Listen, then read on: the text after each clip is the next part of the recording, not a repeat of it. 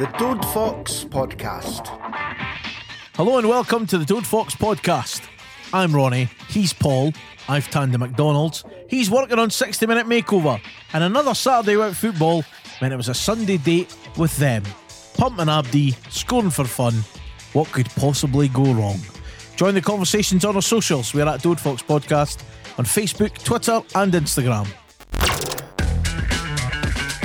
Coming up on this week's episode, the Rangers review, stay at home Scrandesliga, Who Am I? Dundee United Supporters Foundation AGM, new contracts, the loan report, the women's team, Christmas raffle, the academy, on this day with the Arab Archive, and Stevie Campbell is our special guest. It's all coming up on episode 77 of the Dode Fox podcast. Hi, I'm Ryan Gold. You're listening to the Dode Fox podcast. So, welcome back to the Dode Fox podcast. Another Saturday without football. What did you get up to, Mr. Nick Knowles? Uh, well, I was uh, I was dodging decoration. That's what I was doing. Uh, yes, I, I, was back and forward. I was the runner, both moving into my new my new house, my wee humble two bedroom flat. Uh, I was I was back and forward to B and Q quite a lot because I'm hopeless at painting and any sort of anything in the house. So I was the runner, which was cool because I've got a team behind us. My sister, sister-in-law, old man's partner, even our mate show mucked in away a wee bit of paint and everything's getting done and uh, I've barely got any paint on us so it's uh, it's a bonus. I think you've I think you've got a good side of the bargain there now that you're in Shaggers um, Avenue. if uh, my side of the street can't be called that. No. No. You go further up on the other side it could definitely oh, be called that. I'm a, I'm in the oh it definitely is uh, maybe maybe the intro there about pumping Abdi scoring for fun might relate to that man. Who knows? Um, but that was it. You were you were pretty much sixty minute makeover. That's probably going to take you what sixty days? At least, at least. I mean, and if I'm in charge, what sixty years? So thanks to the, the family for stepping in and bailing my ass out. Hey, and like Dean Kett said, the hoodies must be flying out the door for you to be buying mm. new gaffs. Well, if only he'd seen it during pandemics. yeah, yeah, stick of the dump. I bought it for him. Can't hide the so, dosh. Uh, Nah, I can't. There's quite a. There's obviously quite a. There's obviously quite a sad story to it. You know, the person that lived in there passed away and whatever. But they were a D. They've sold their house to an Arab. The, the gentleman was a D that had the house, and uh, when I went up to view it and to buy it, it was his his two daughters that I bought it or that were speaking to me about it, and they're United fans. Uh, oh, well, they're so they're they clever were, then. So, right. so that's that's why they took twenty grand off the asking price. It was uh, it was it was lovely. It was lovely. no, it's good. And my dog pissed on your carpet, so that's a laugh. Correct. Christened for Harbour. Brilliant. Dirty swine. Um, so that was your Saturday. I have to say, I uh, I, I did very little with the, with Saturday. Didn't really even keep an eye on the wee team up the road uh, to hell off it or none. It just didn't really. It kind of passed me by. Um, obviously, you look at the results full time and stuff, and I think we already knew we were up against it the day. And when results maybe didn't go quite far yet, no, the worst because we didn't actually move. You know, it didn't uh, totally mm-hmm. affect us, um, which is the we said this last year about the championship. Mind that. Mind when we were playing pretty shite for a few games and we didn't we win. Lucky, yeah. And we were yeah. still top the league at times. So it was a wee bit like that.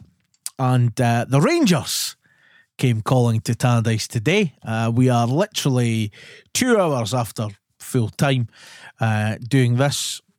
And uh, I think, let's be honest, we were all feeling the worst. I certainly was, yeah. Uh, I mean, going on our group chat, there was a few people giving it oh, it's Craig Brewster's birthday today. We're, we're going to win 1 0. And I wasn't feeling it.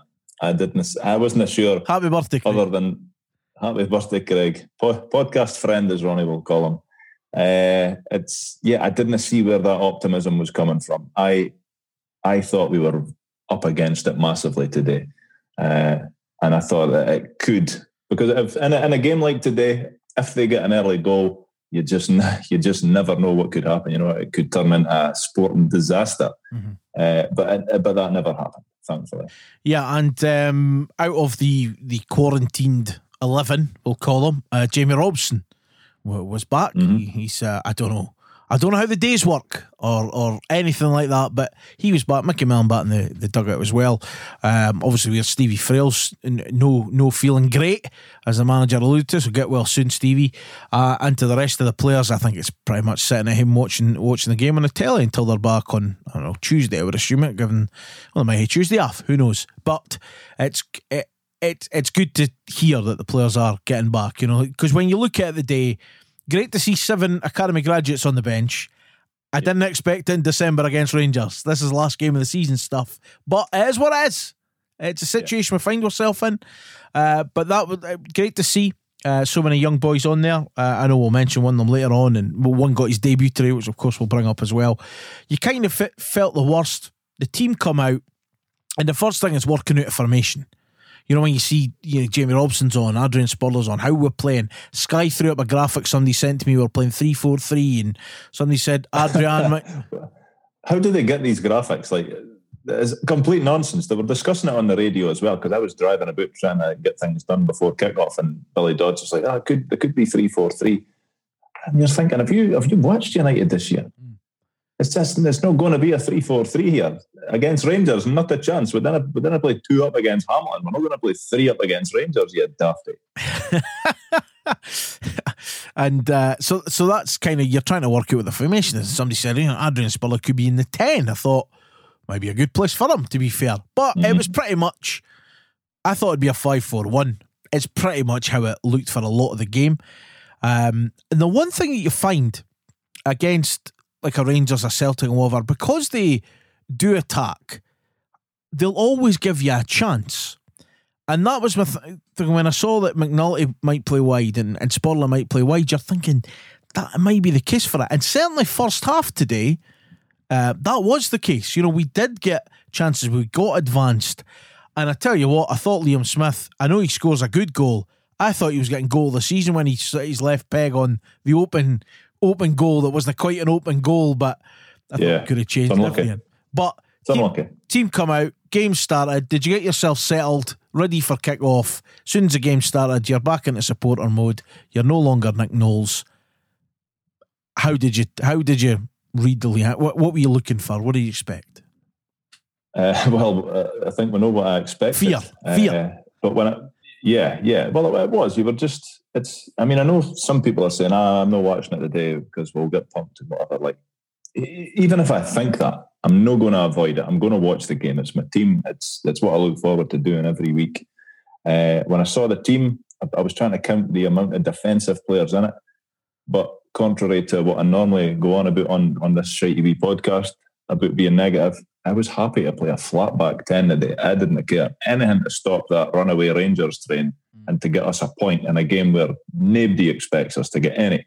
So when I saw the lineup, and then when you see the bench, like the bench was, it's great. Don't get me wrong. I love seeing Flynn Duffy's name on there, and and Kerr Smith and Dan Watson. It's great seeing these boys, and Nielsen as well. But I could imagine Micky Mellon. He's probably thinking there's no much. But if the game's tight, there's no much that I, it would be an exceptionally brave decision to put one of them on uh, when the game's still up in the air, which he will argue it was. Uh, so when the team come out, I thought that's fair enough. It's probably about the best that we could do.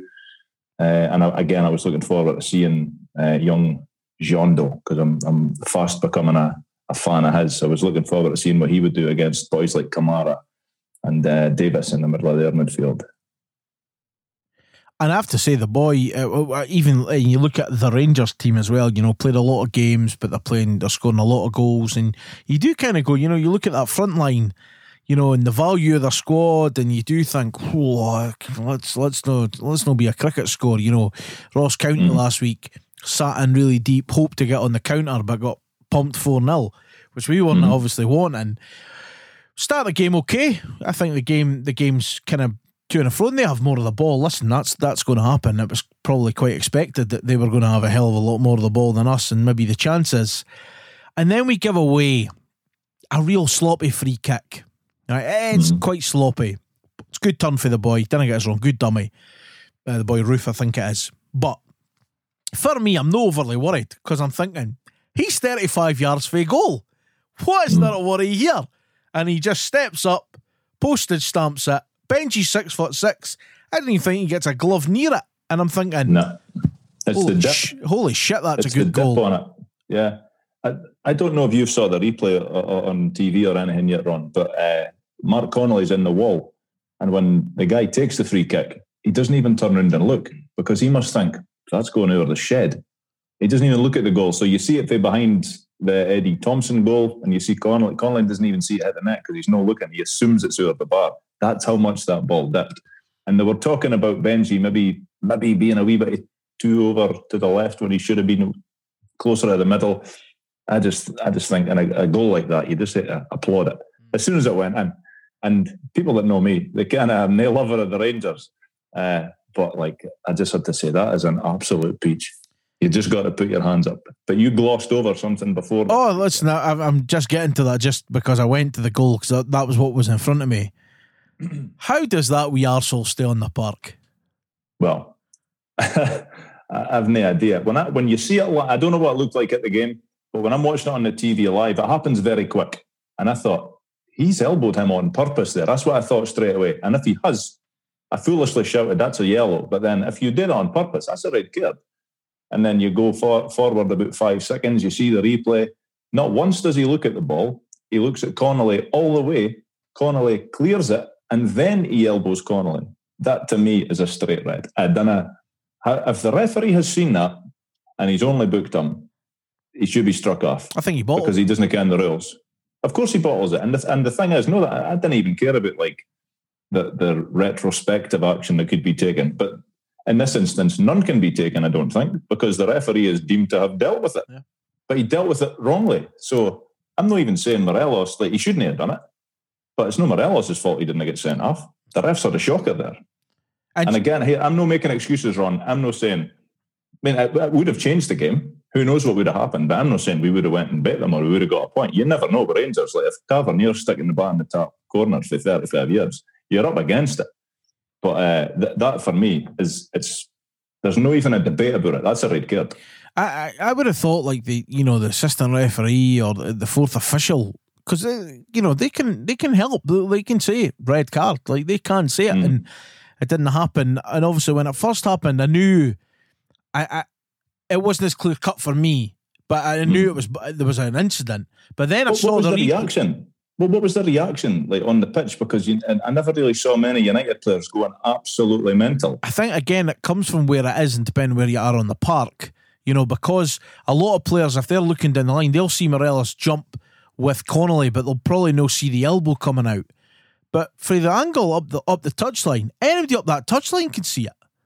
You know, I never quite see it because the way he's jumping, but I knew I, I just assumed he jumped into him, like didn't play the ball, but has just jumped into him, and I thought that's why he's booked. Then I saw a clip got sent to me, and I thought that's he's a dirty bastard.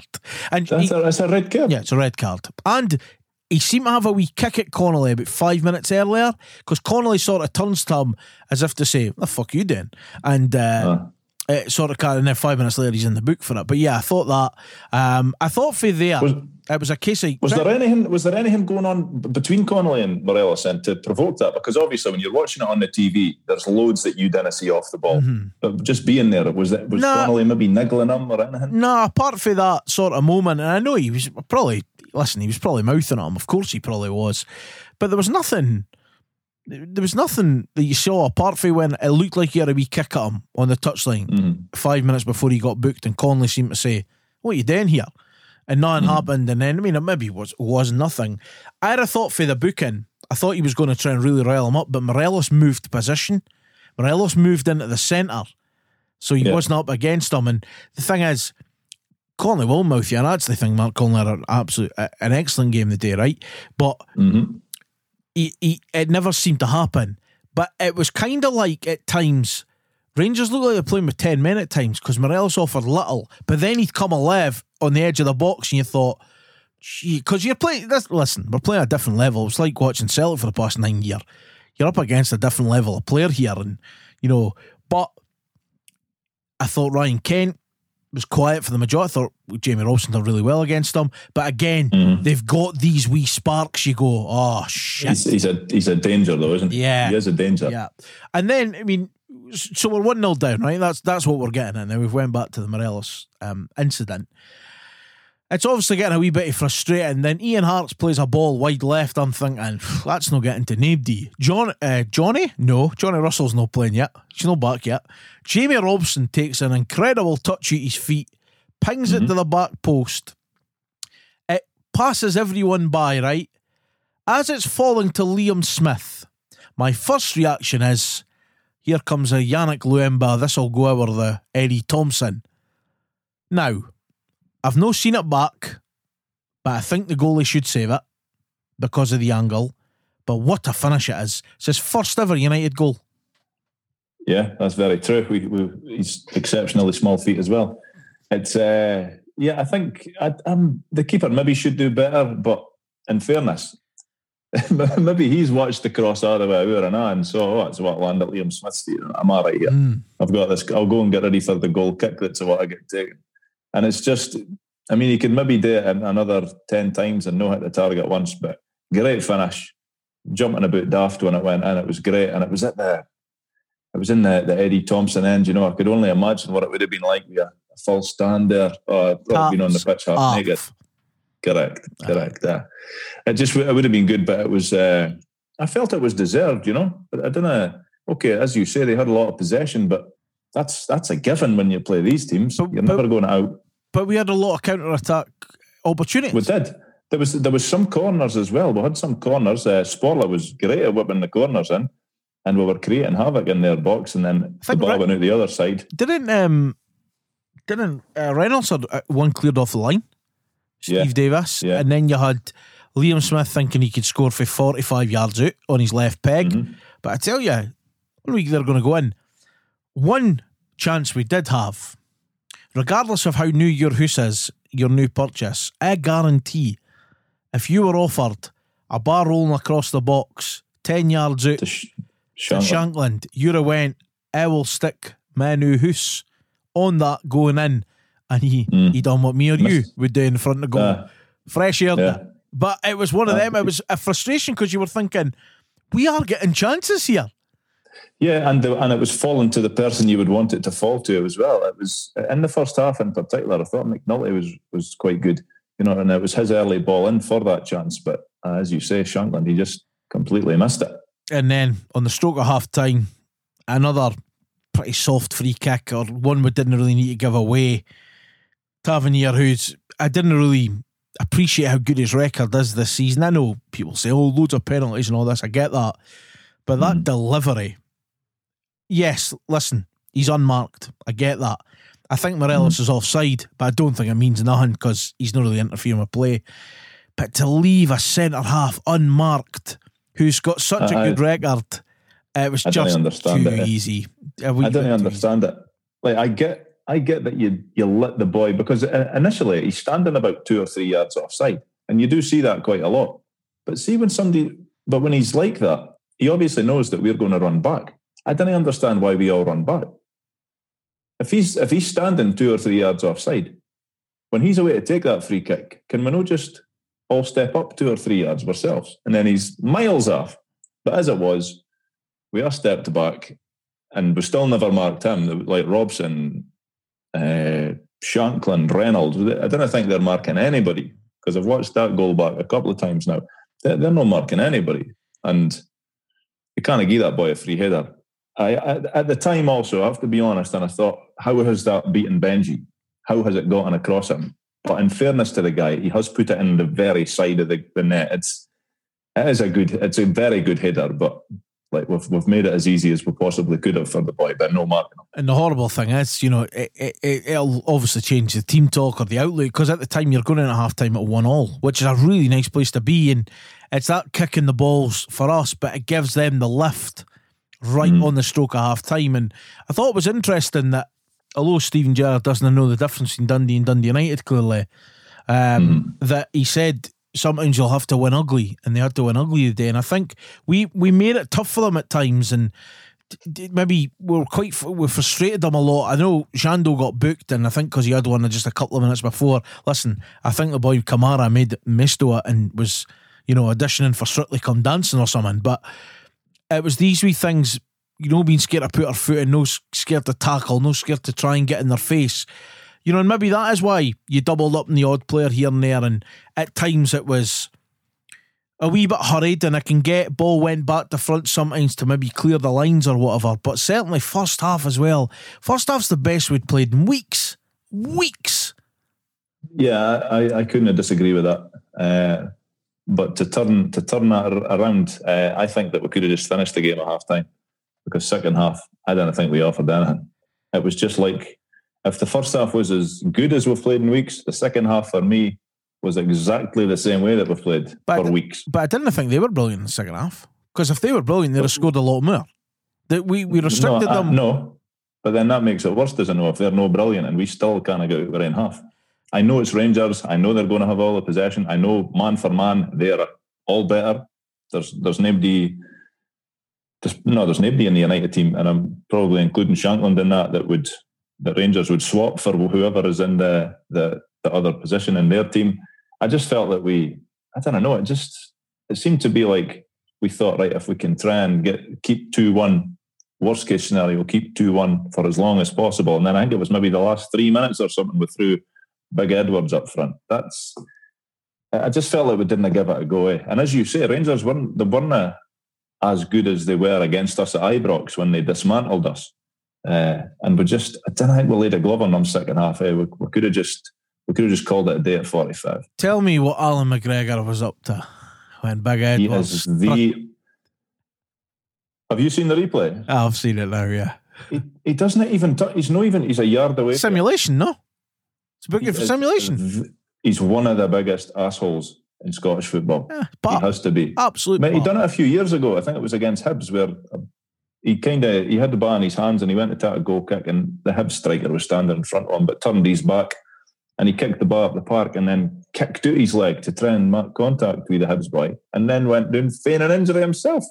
But, uh, what, what's in his head? Shite house. It can't be. It can't be a normal says Bran. I refuse to believe that he's normal.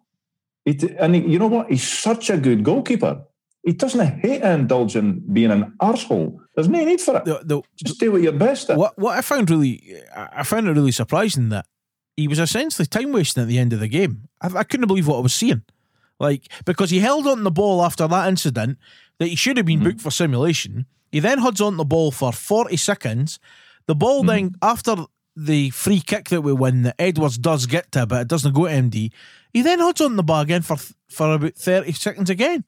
It's like I kind of I couldn't believe, given how comfy Rangers were in the second half, right? That the, the it come at him time wasting at the end. This couldn't work out. But Seeing the game out though, a win- Yeah, for that. They, if they, if they win eight nothing or two one, it's three points, and they just want a bit a bit Celtic to the title this year. without That's doubt. their main objective. So th- th- they'll know. Like we could look and say, imagine the mighty the Rangers wasting time against us. We must be doing something right. They're, they're not caring about that. They're just wanting the three points. That's no, it's no odds to them. And to go back to your point about Gerrard no caring the difference between the two teams in this city, he kens the difference. You can't tell me he's not doing that on purpose. He kens the difference. He's had a word in his shell What's because there's a, there's a wee bit of bad blood between. Well, in fact, there's not even any bad blood between us, between United and Rangers as a club. Like United fans don't like Rangers, but like they sing it themselves. No one likes us. You're right. You're absolutely right. Nobody likes you. But he's he's had a word in his shell. In my opinion, somebody maybe Jim Traynor or whatever's been like that. Just call them Dundee. That'll wind them up, and it works because it does wind you up. mm, You end up kicking your own telly. That's not good. boy in the TV said that as well, didn't he? Is that that's Sky though? Is that any surprise? How many times have we saw United v whatever and it's a graphic of Dundee's badge? Absolute for for as much money as Sky put into things, absolute amateur when it comes to Scottish football. Borderline disgrace at times. Yeah. And there's there's another game or another weekend going by when Rangers fans haven't had to put their hand in their pocket to watch their team. So if you're a partner or a Rangers fan, you should be getting a lovely Christmas present this year because they're flush. Not had to spend a penny. And And, and of course, next week we'll be what fifteen quid, seventeen fifty, whatever Hibs charge. well, whatever. We'll be watching it.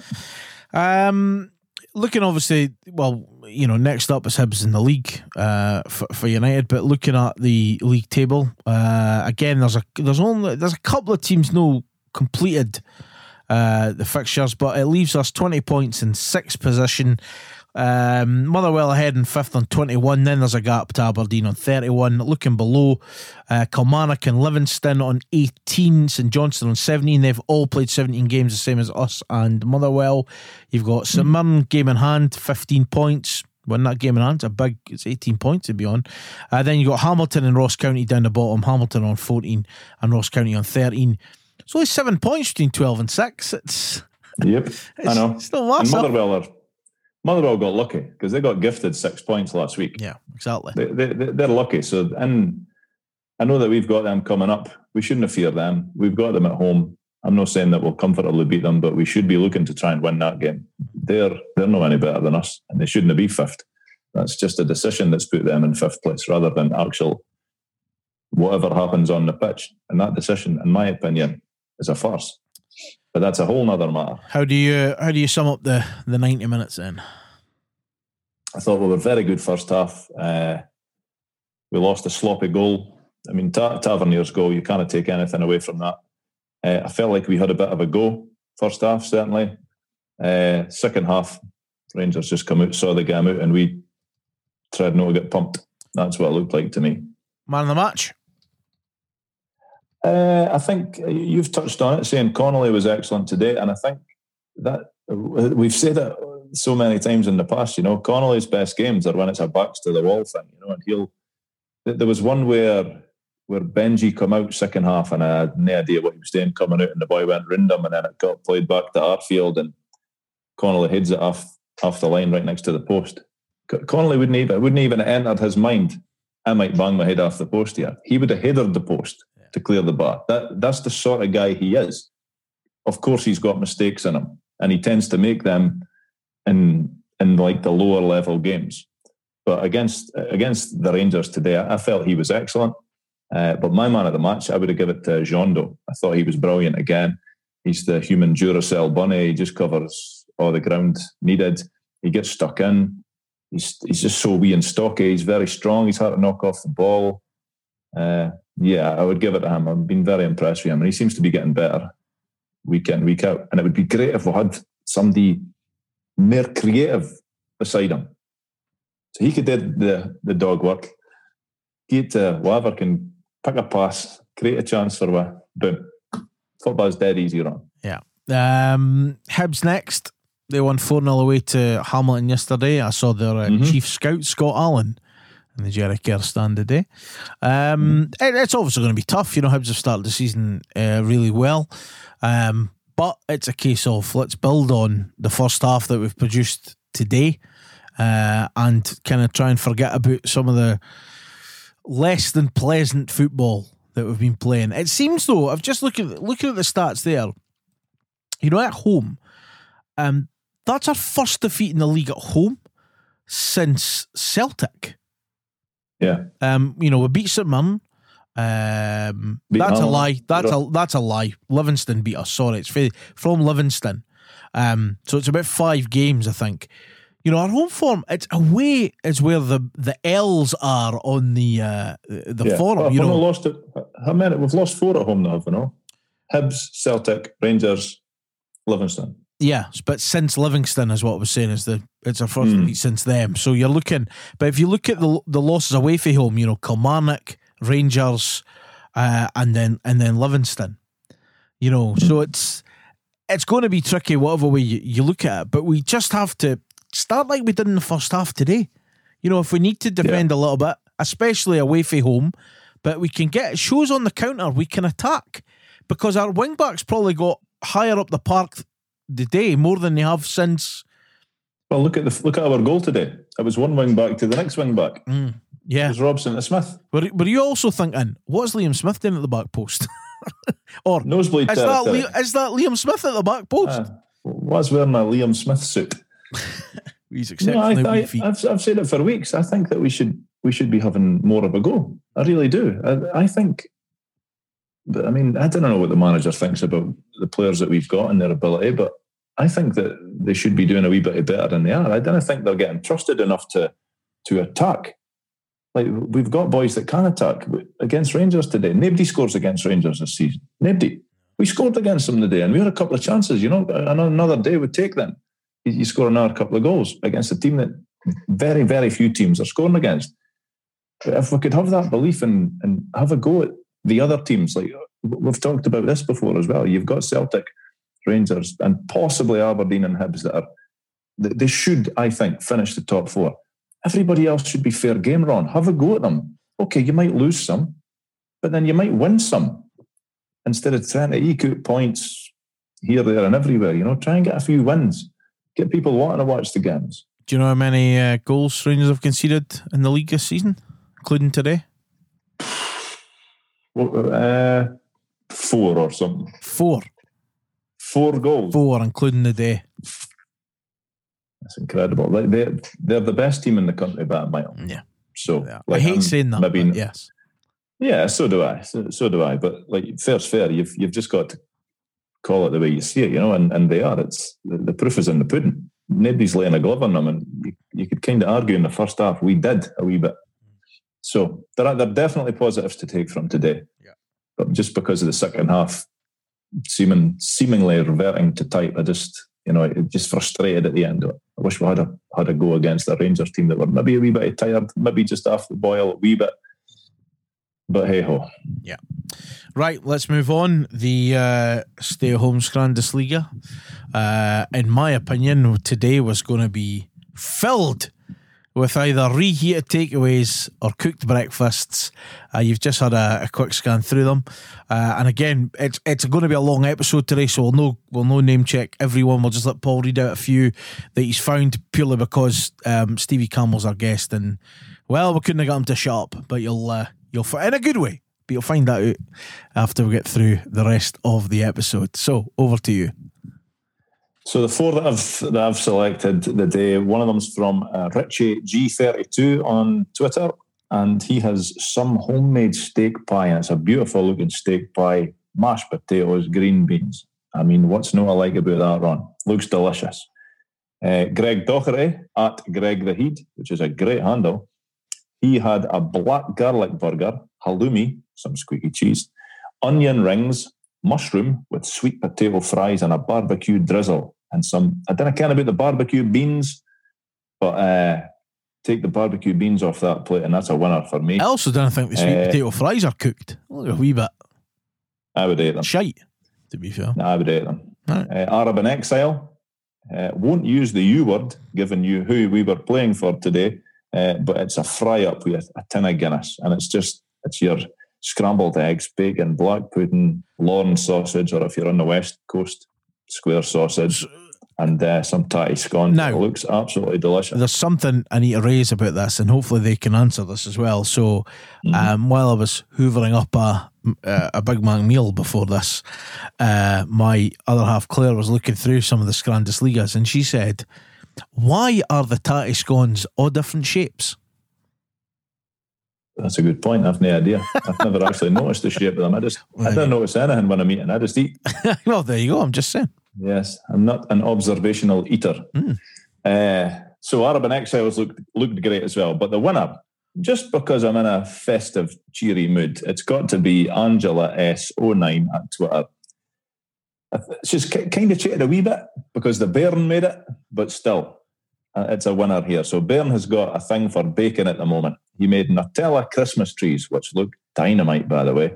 Uh, and she's got a cup of amaretti coffee in a Brian Welsh mug to wash down with that Nutella Christmas tree. That for me is deserving of another podcast mug. So Angela's the winner this week. And if you could send a few of them in the post to Dode Fox Podcast Towers, Dundee, DD, whatever it is, uh, me and Ron will hoover that up and we'll uh, we'll enjoy them next week. Yeah, well done. What did you have today? Uh, I had a little sandwich, cheese and onion, and a bottle of Irn-Bru because times are hard. and I'm eating on the go. No, no selling off hoodies. That's what it is. Yeah. Um, so thank you very much to everyone who, who did uh, play along with that. Be back next week. And Angela, send us a DM and we'll uh, get a mug out to you this week. Right. So uh, this past week, I don't know how much of this you can actually tell us, Paul. I don't know how much is in the public eye, eye or anything. Uh, public eye, public ear. Who knows? Who cares?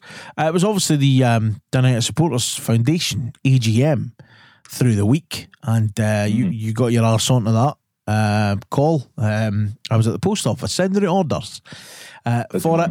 So you know, anything you could we could relate to, anything, any surprises, or was it just it's it's it's a wee bit tight at the minute?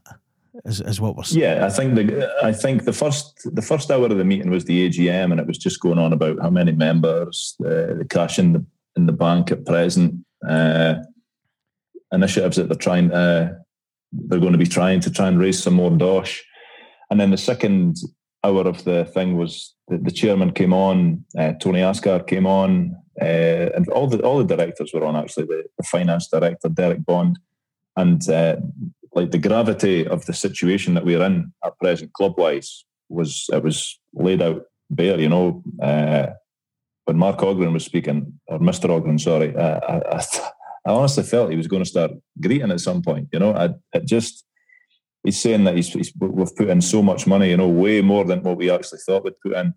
Can I keep doing that? He says we're there's so much so much money that we've missed out on. And Derek Bond, the finance guy, he was saying, look, we're, we're, we're kind of needing like six figure sum every month because they're missing out. Like there's today, you know, that would have been, if not a full house? The Rangers would have sold out all their allocation, even if they had a bloody boycotted again, because they're going they're going like a train just now. So that's that's even more money that we're missing out on, you know. So it was laid out. Uh, I think that there's going to be some sort of vote about what happens with the the current funds just now because the deal is with the and I, I wasn't in the United Supporters Foundation from the get go. I I am in it now, as are you, Rondo. Uh, and and in fact, there's a, a, a story I'll tell in a second about Leo joining up. But I wasn't in it at the start, so I think that the the the values and whatever they were trying to do and try to achieve have slightly changed over the course uh, of their, their, I think it's three years that it's been on the go because it was set up basically when Thompson or Mike Martin was in charge, and you know things weren't uh, as secure looking as they as well as maybe not just now, but as they are as they were when Mister Ogren came in. But they've handed over a hundred grand this year and they're looking for like a little something in return. And it's just like a little recognition you know? If if something happens with the academy you know if, if something gets built something gets put in place then they would like their name to be attached to that because they've contributed to it.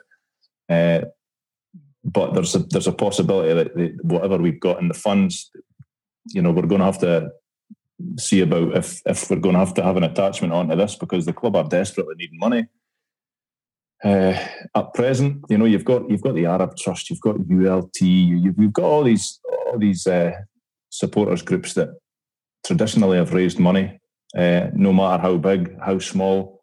But I think that the things that they guys done to raise money, it's very difficult to do that in this climate. Whereas the supporters foundation, it's like a membership you pay in, so it's not like you have to run a raffle to do this, or you can have like a, a night where you could meet the players, or you Christmas fairs or any. You can't do any of that just now. So the Supporters Foundation, you are able to pay. I, I'm a tenner a month, and I signed up Leo straight after that meeting because I thought, right, it's only going to be two fifty a month, but the more two fifties that are, are raised, the better, because that money will ultimately end up in the club's coffers. Uh, and the it's no funny, like, but the, I suppose the funniest story when I was signing Leo up to it, you know what I'm like with technology, Ron.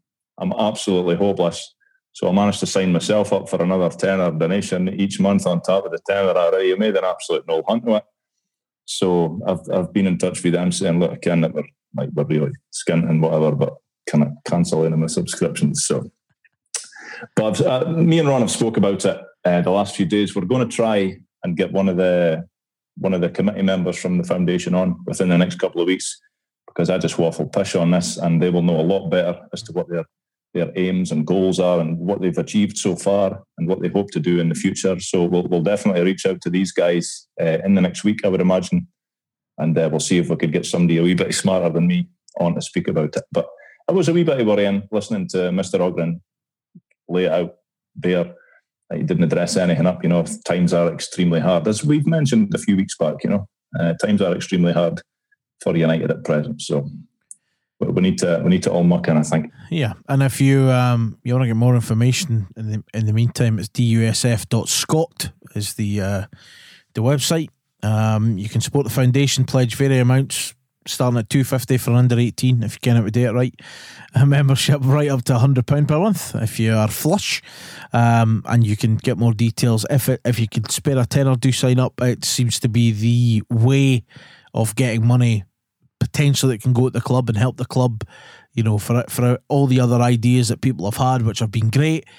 You know, everyone with maybe no managed to get them off the ground or whatever the easiest thing might be to, to sign up to the foundation, but we will try and get someone on that knows a hell of a lot more than me and Paul uh, to tell us a bit mm-hmm. more about it. But you can go in there and find out. like I say, I think there's only maybe 800 members or something like that. So I think I think uh, it was the high 800s uh, when the AGM was on, and I think there was maybe 20 or so have joined since then. Uh, so, but again, again, in my opinion, we need the club on board with us because although Hearts are my favourite team, their foundation has been absolutely massively successful, and the club are on board with that. You know, the club help promote that, they help push it, they rely on it.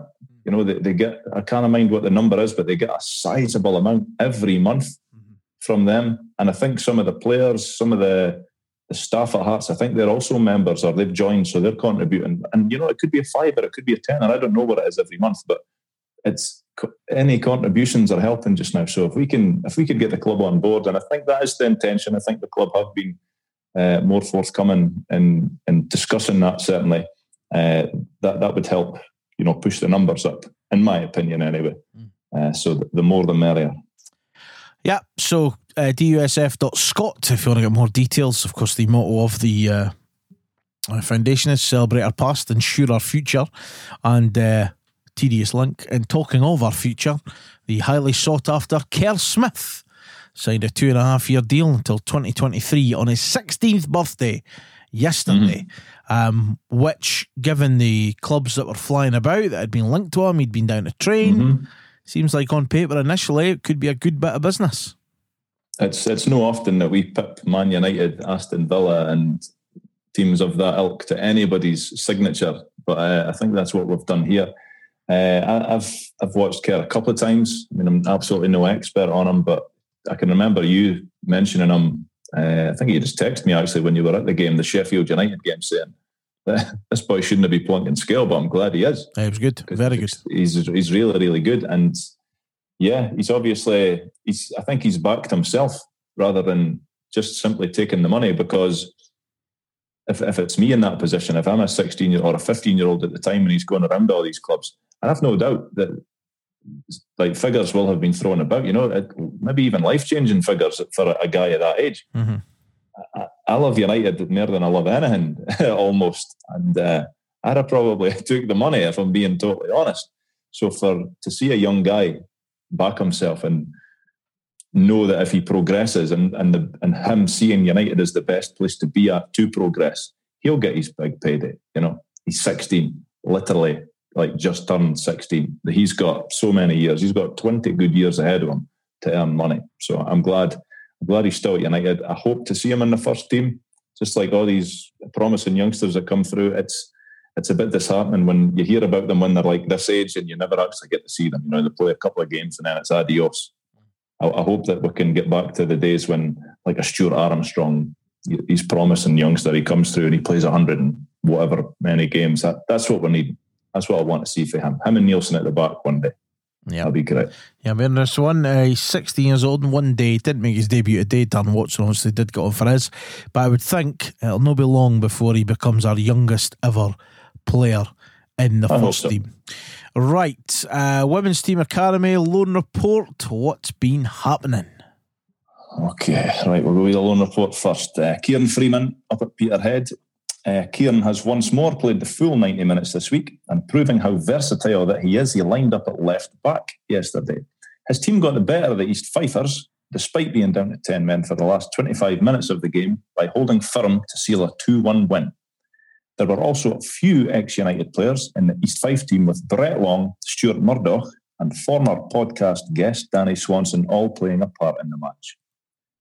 Ross Graham up at Cove Rangers. Big Ross was an unused sub on Saturday as Cove travelled home from Dumbarton having been defeated 1 0.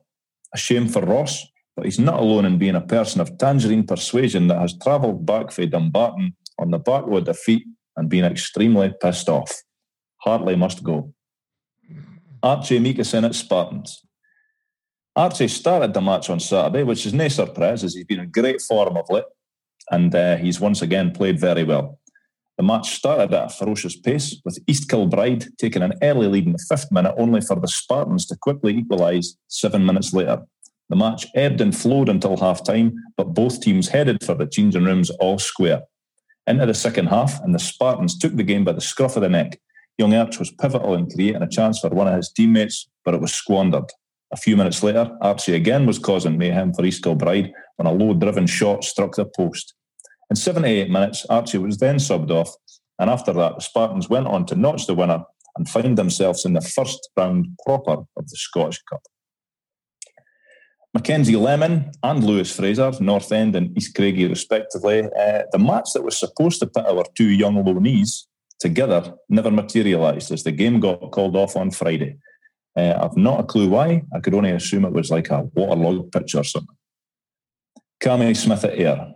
Due to his red card at Alloa last week, Cammy was suspended for the match against Raith, which finished nothings up. And if anyone was sad enough like me to watch the game, you're going to have to let me ken how Mark Kerr still hasn't shaved that head of his. He's been going bald for about 13 years, and it's no the best look. It's up there with Paul McGowan's Barnet. Chris Mochrie at Montrose. Chris started the match at Airdrie at the weekend and once again played very well for the 74 minutes that he was on the park. The match itself was won 1 0 by Montrose to make it two wins on the bounce for them. Florin Hottie at Forfar. He turned 20 this week, but he never made the matchday squad yesterday. So I'm going to assume he was either still celebrating his birthday or he was out injured. Probably the latter, though. Nathan Cooney at Kelty Hearts.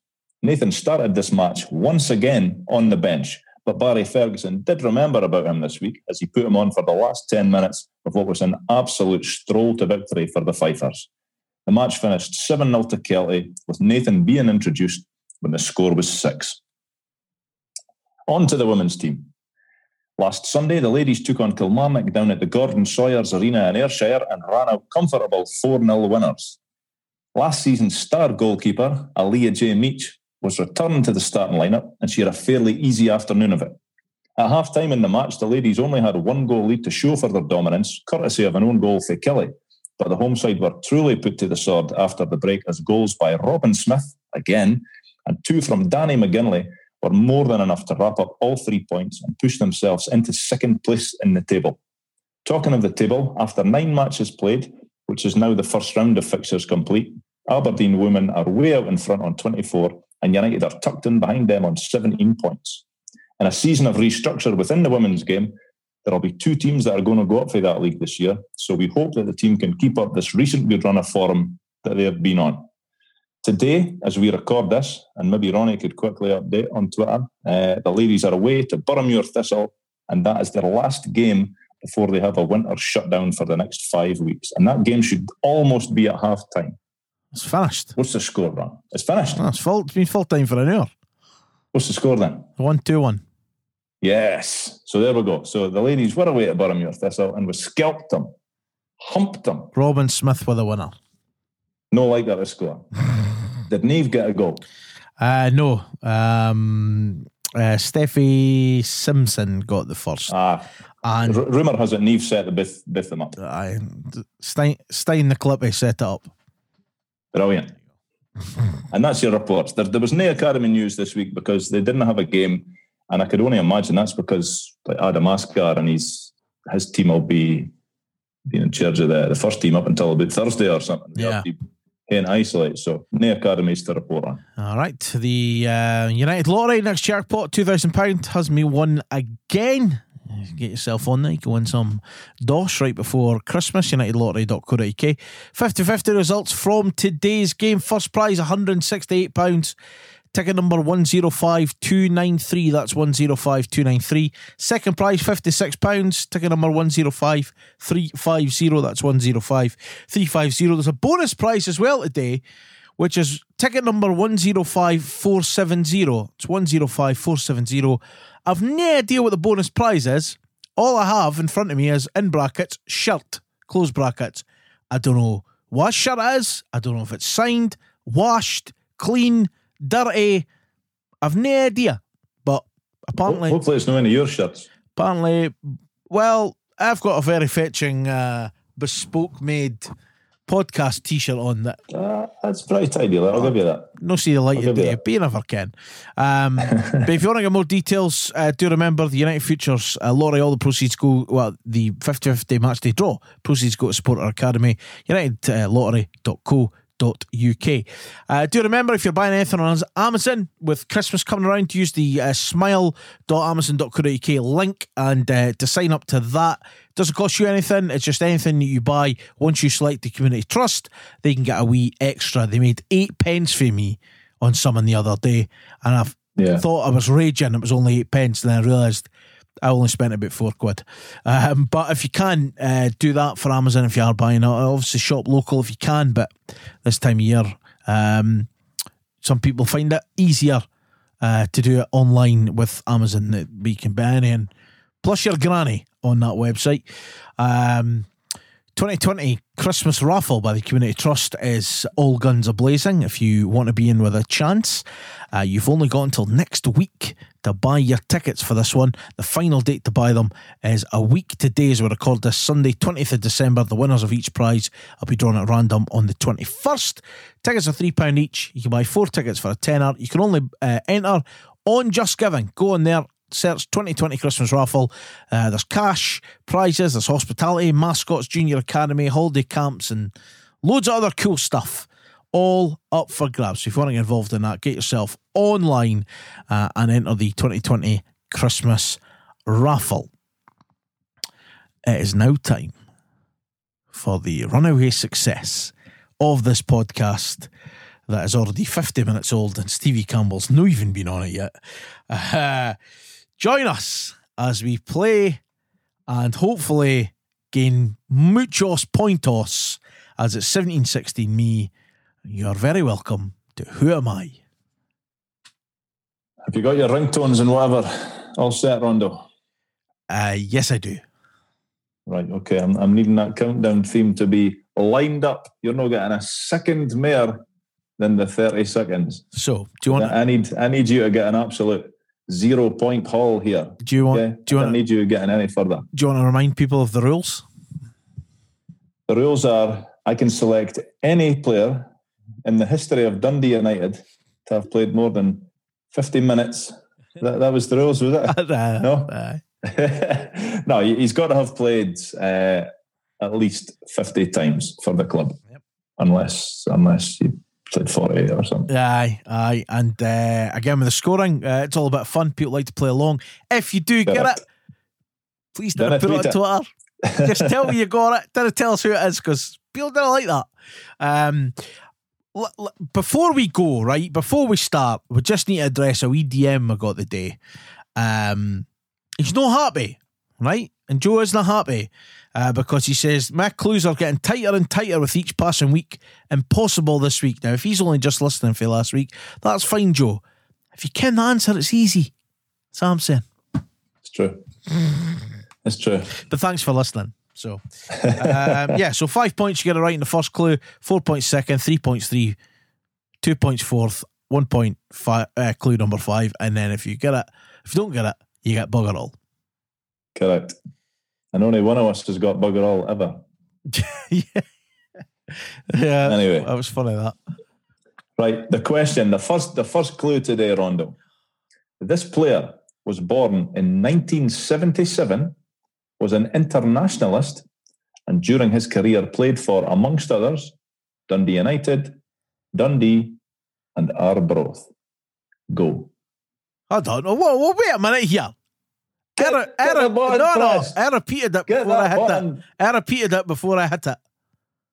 So Right. go. This player was born in 1977, was an internationalist and during his career played for, amongst others, United, Dundee, and Arbroath.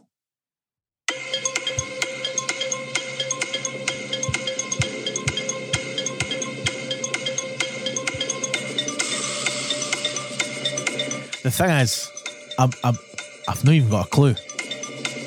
I just gave you a clue. What are you talking about? Like, uh, no, no idea. Like, generally, no idea. Just let this finish for the for the sake of it. I'm liking it. I'm liking it. Is it? I didn't ken. Oh, you're going to hit, give it the. You're going to hit the pressure. I've generally no idea. Generally no Correct. idea on that clue. Right. Okay. So you can only win four points this week. That, that's good. That's a positive for me. Okay. Clue number two. This player played 87 times for the club, scoring five goals. Go.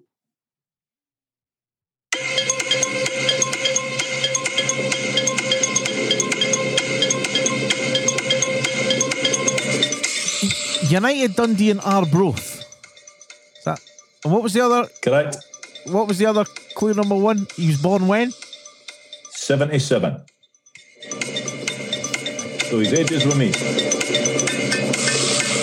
There's another flip. T.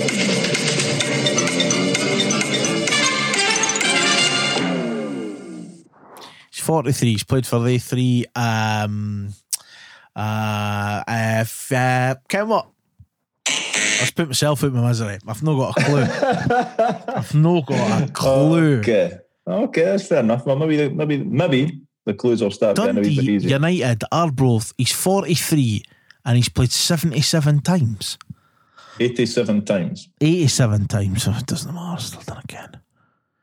Okay, next clue. I This suppose. player never played for the manager that brought him to Tannadice and left the club when Ian McCall was manager.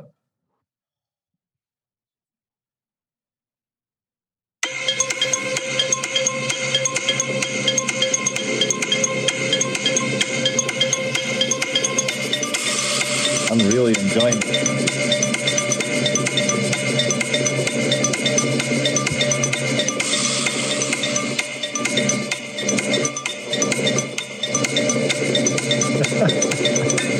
Where was he born like? Are we getting any clues? Am I getting any clues that'll give me a chance? Wait till you see the email we'll get from Joe next week. uh, come on then, Rondo, for three points.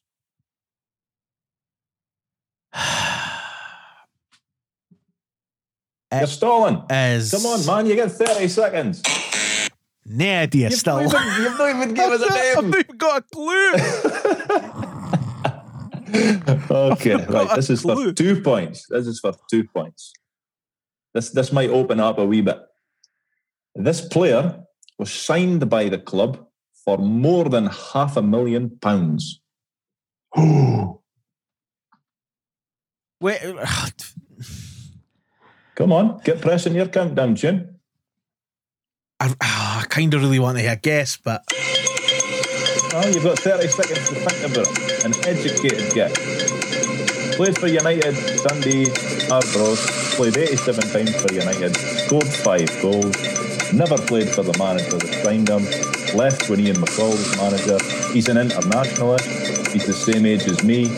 We signed him for more half a million pounds.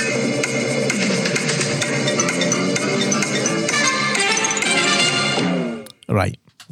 So, the first name I was going to go with, but there's no danger. And this is not my guess. I'm just saying because I've got my guess now. I'm going to lock in. At first, I thought it might have been Jim Hamilton, but we didn't spend big money on him. And I d- he's never played for Scotland. Throwing that out there. Mhm. Is it? How many points am I playing for? Two. Danny Griffin. Correct. Oh, Correct. Jesus, that was horrendous. Sturrock signed him. Sturrock signed him. He Was he injured? He was always injured. Ah, well, that. I'm amazed. I'm amazed he qualifies to play. Who am I here? I can't believe he played that many games. Wow, it was tough. That That, was I, I made that purposely tough because I'm trailing. arsehole. Uh, uh 1916 uh, is the score. Yes. Well, uh, that's it. Could have been better. It could have been worse. Well, the final clue. the Oh, final go on. clue Yeah, sorry. would have been this player was club captain for a couple of years when he was with us, and his last two years at Tannadice were plagued by injury. Yeah. Yeah. And the wee throwaway clue six that doesn't really count. This player's name rhymes with Fanny Stiffen. okay. Now, my wee sisters helped me out massively over this weekend by decorating my house. But I had like a dress rehearsal of this quiz with her the other day when I was still staying at hers. And I went through every question and the rhymes with Fanny Stiffen. she still didn't get it. Still didn't get it. What? She didn't get the name or? She didn't. Uh, she didn't get it at all. Anyway, Oh, God. It's so immature laughing at that. Anyway. well done, Rondo. Um, thank you very much to everyone who has bought podcast merchandise. Uh, we've done a couple of delivery drops uh, this week, including Paul, who took part in the new series of the Blair Witch Tape uh, the other night. Um, orders are being delivered at up to a week Royal Mail, uh, regardless if you send them first or second class. It seems to be taking a bit of time. Uh, the final batch will be dispatched this week, which contains all the beanies. Which were delayed in coming in, uh, but we should get them all out by uh, close of play towards the end of the week. Um, the shop's probably going to close the 21st of December for a couple of weeks because there's we've probably not got enough time to get stuff to people and whatever. But thank you very much for your support uh, since it's launched in the summer. It has been amazing. It's allowed us to, you know, cover the fees, and we've got plans for 2021 when this. COVID fucks off, uh, that we can do and improve stuff and do some events and stuff like that. But Are we selling a vaccine? But- well, I mean, Fox Podcast vaccine. Well, a a few some games this season it would have been ten pint. I'll tell you that much. um, but thank you very much. DodeFoxPodcast.com if you want to get any final bits and bobs. The only things really in stock, by the way, uh, are uh, face masks, logo mugs, snoods, and water bottles, and there might be a tote bag lying about. That's it. But thank you very much to everyone who has supported uh, this year so far. Right. Uh, we but, but let's just move on. Time for this week's special guest.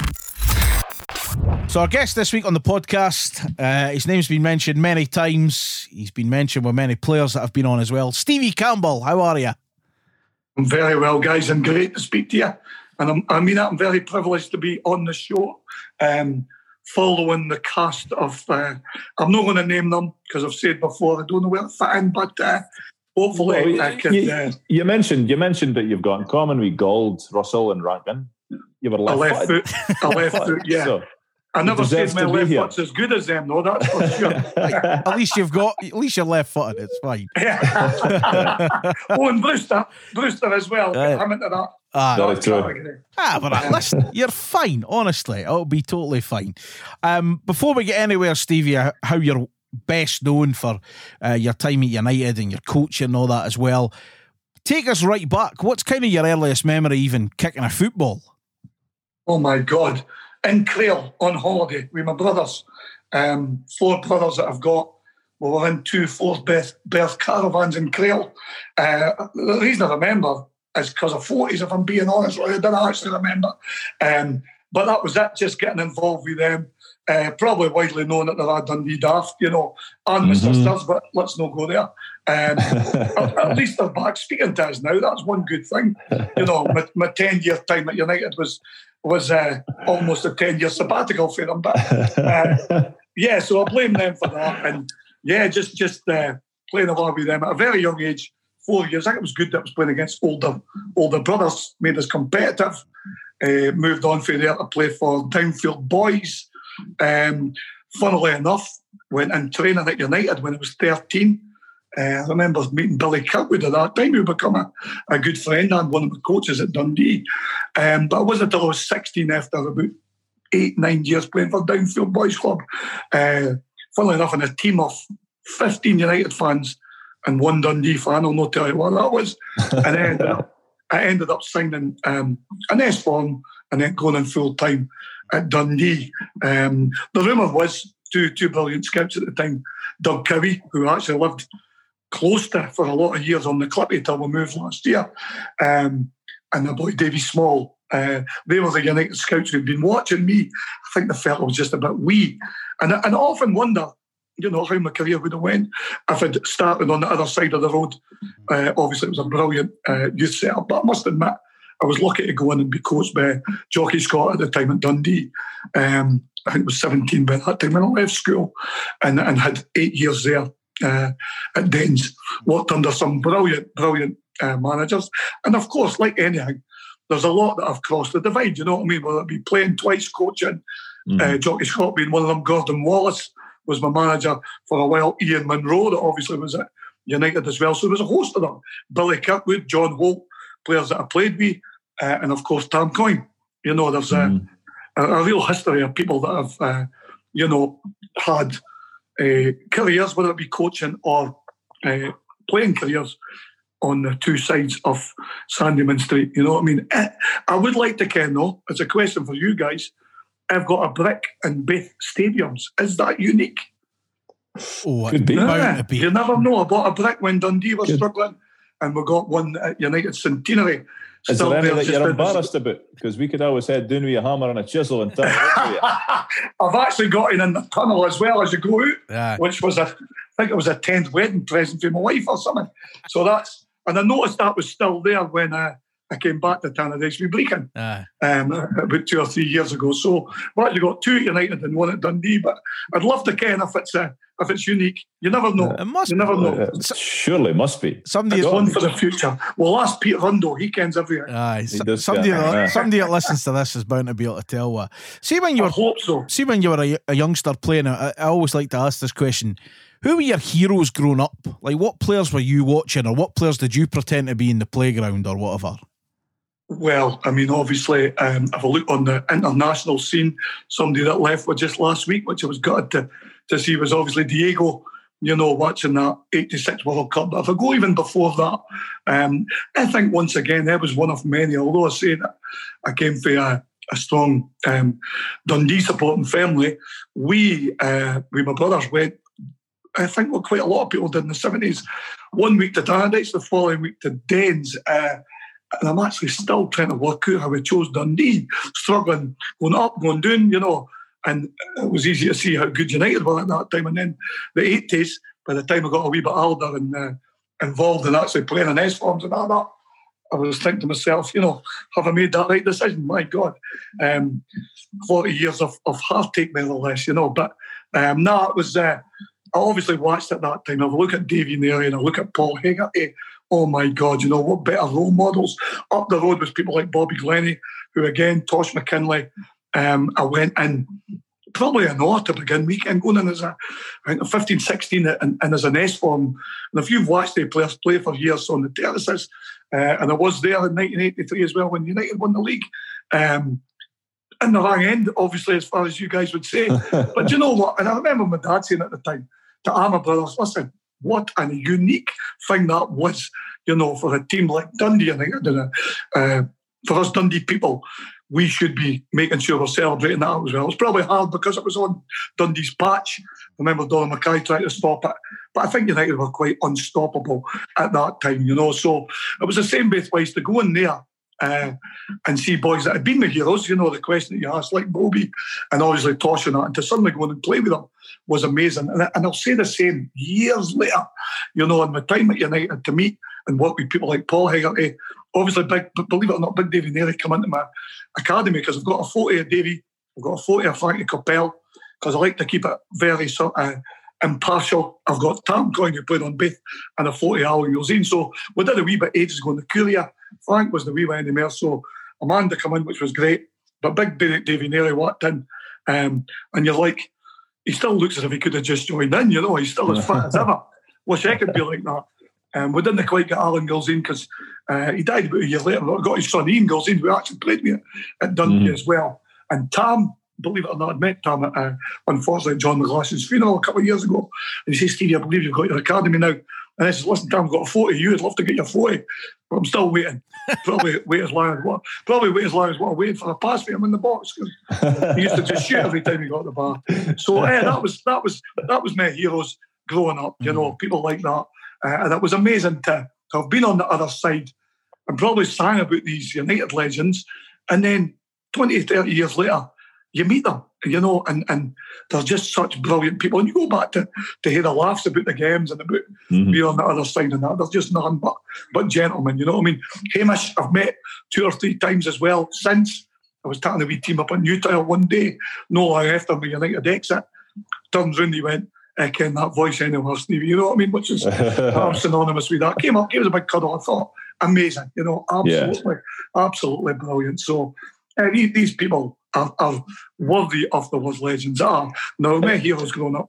it seems to be a common theme. Like, and I, I, oh, we've not spoke to that many like current players, obviously, but the old the old timers like the Hegartys, the Holts, uh, Malpas, Narey, they all just seem to be absolute gentlemen.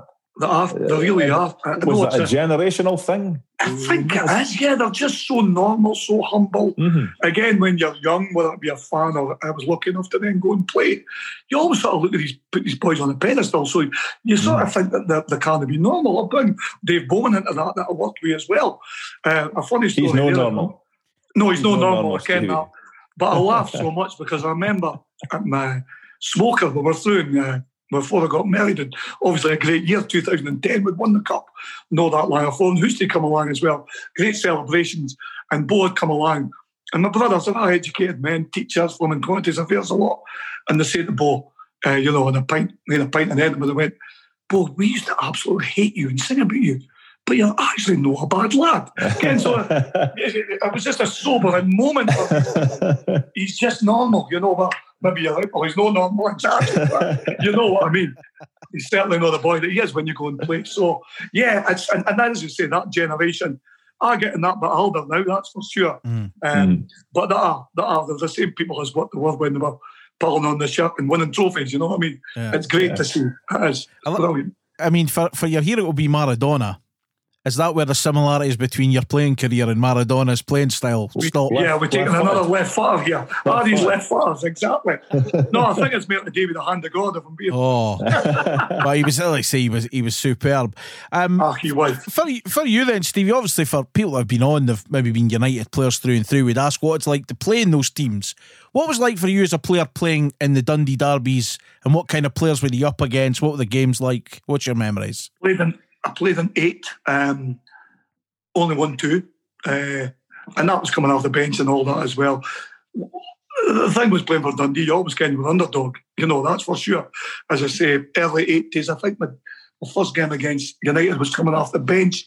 I actually had a wee chance doing it at the TCKN, but Billy Thomson saved that. So that's obviously why I was playing at that time. That'd be about 86 or 87, something like that, I think it was. But as you can, what a team that was, you know, you think the Gothenburg um, squad and, and people like that. So it was never easy. I mean, Dundee were a decent team at the at the time as well.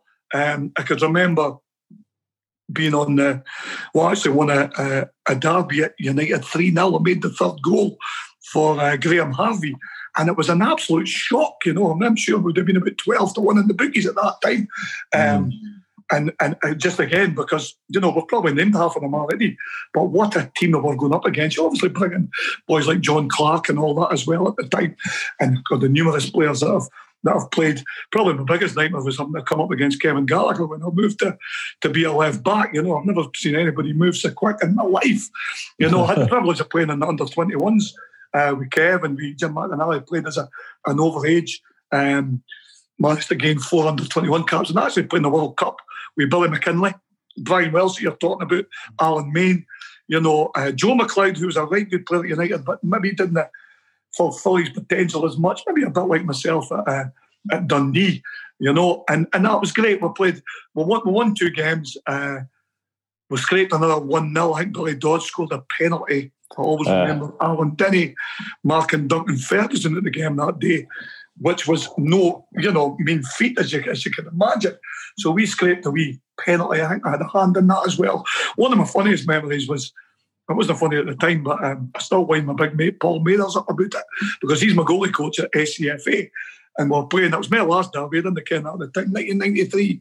And I actually saw a wee clip because obviously I'm still in touch with so many Sarah's Arabs and that, and, and they put up something the other week. Um, and played in a corner. I think we scored the goal, uh, and then that was a three-one defeat.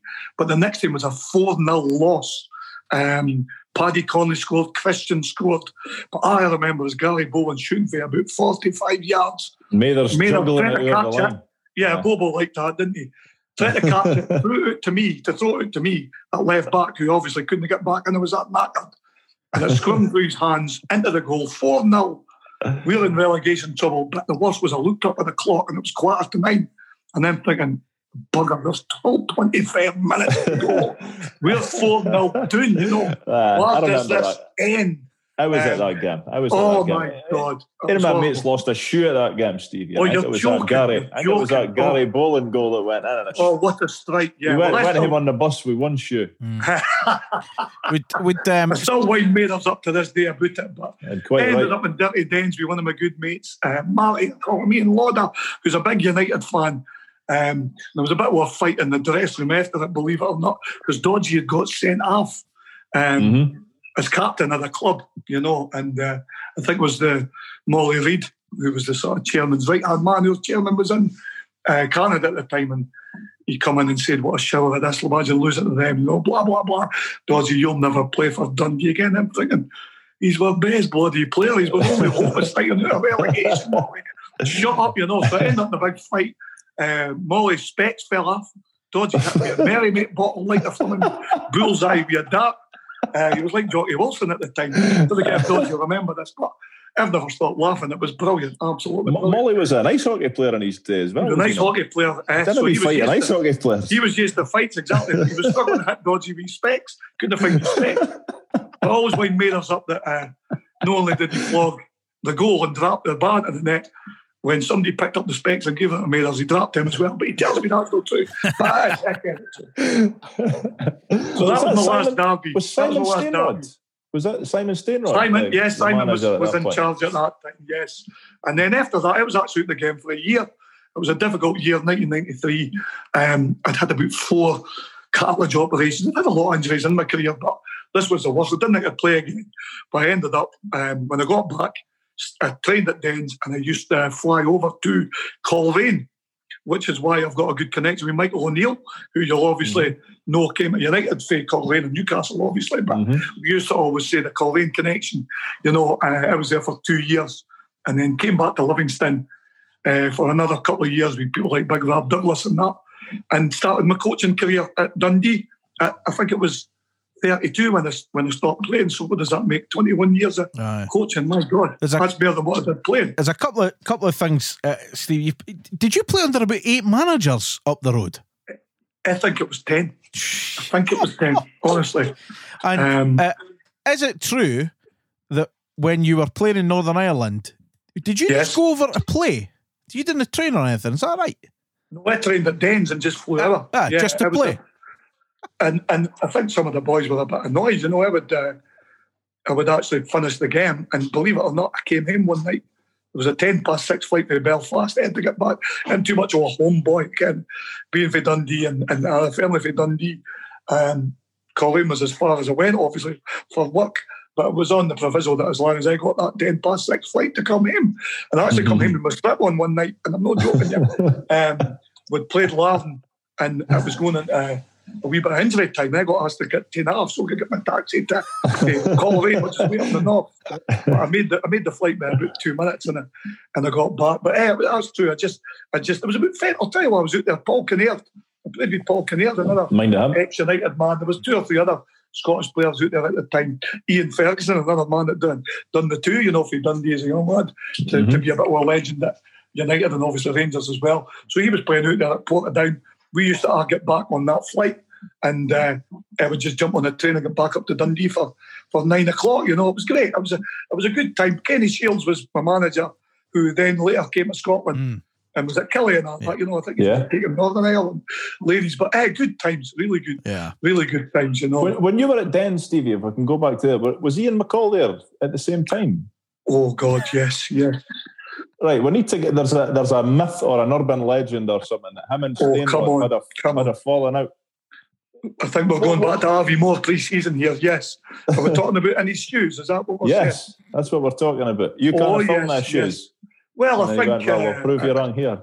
No, no, yeah, yeah, I think I can safely say that uh, it was very, very true, you know, because we got on the bus the next day to come home. It was just a three day camp um, up in Aviemore. Uh, obviously, a bit of a pummeling in terms of during the day, but they did allow it, which I thought was strange, to have one or two uh, pints at night. One or two players went a wee bit beyond that. And then the next thing we knew before we come home on that, it was the Monday morning, was that there was no sign of Collie. And uh, where the hell was he? For Simon, to be fair, come on the front of the bus and just tell us straight uh, that it happened. Uh, what most people didn't ken, and I better not divulge because he's a policeman now, but there was somebody done the same in his other shoe. I'll just I'll just leave that to uh, to anybody out there. That, uh, I hope this man's not listening to that because I need to hide from him now because when it's been anonymous for the 30 years. But When, Co- when Simon was, saying this though, what uh, was is are people keeping a straight face? Is he deadly serious? Is Abdi fan about laughing? we, we were we were trying not to laugh as you do as players. You know what I mean? I used to see my young players doing that with me, you know, when I was trying to uh, go at them. But we didn't ken the, the real story till, you know, later Yeah. on. He told me what, what happened, uh, you know, in a roundabout way. But it wasn't until, I think it was actually the first game of the season playing against Falkirk. Graham Richardson from at the time. And uh, he was playing in front of me. I was left back. I think he was looking for me overlapping. It didn't happen. But I just remember the Falkirk fans, because Collie had signed for Falkirk, Mhm. and they were singing sort of like uh, he's, he's white, he's blue, E thinging in Simon's shoe. And that's when I really realised that that's exactly what happened, you know. But I loved playing with Collie. We won the league a couple of years before. I was at left back. He was in front. And I, this might sound ridiculous, but he reminded me of my hero Maradona. You know, at times the way the way he played, you know. Uh, It does sound ridiculous, Stevie. uh, that's it. Maybe, maybe, maybe, uh, maybe a bit calm down there, you know. Uh, but he had so much skill, he really did. Uh, Mm. What I loved more about Collie was his um, personality. You know, he was brilliant. Um, I will tell you a funny story if you don't mind. Yeah, Mhm. Game, youth game when I'm on the other side, down at um, he brought his ground, which is now Whitton Park. Mhm. And Tony Dock, very good friend of mine still, is in charge of United Youths. Uh, Chiz and Collie, manager and assistant. Of course, Chiz was my teammate at Dundee as well. Absolute great lads. Um, but the game got into a bit of a, you know, I went I went a bit too far with the players and that. Dundee team won 2 0 and Bobby Lynn scored the winner. Um, so we were shaking Abdi's hands and whatever. And Collie had a bit of go at me, you know. So I, I just jokingly says to him, Come on, Collie, we used to be mates. It's not my fault you're now a fat, specky Arab bee. But it was in jest. But I swear to God, the funniest thing ever was um, got appointed, obviously, United's youth coach a long time ago now.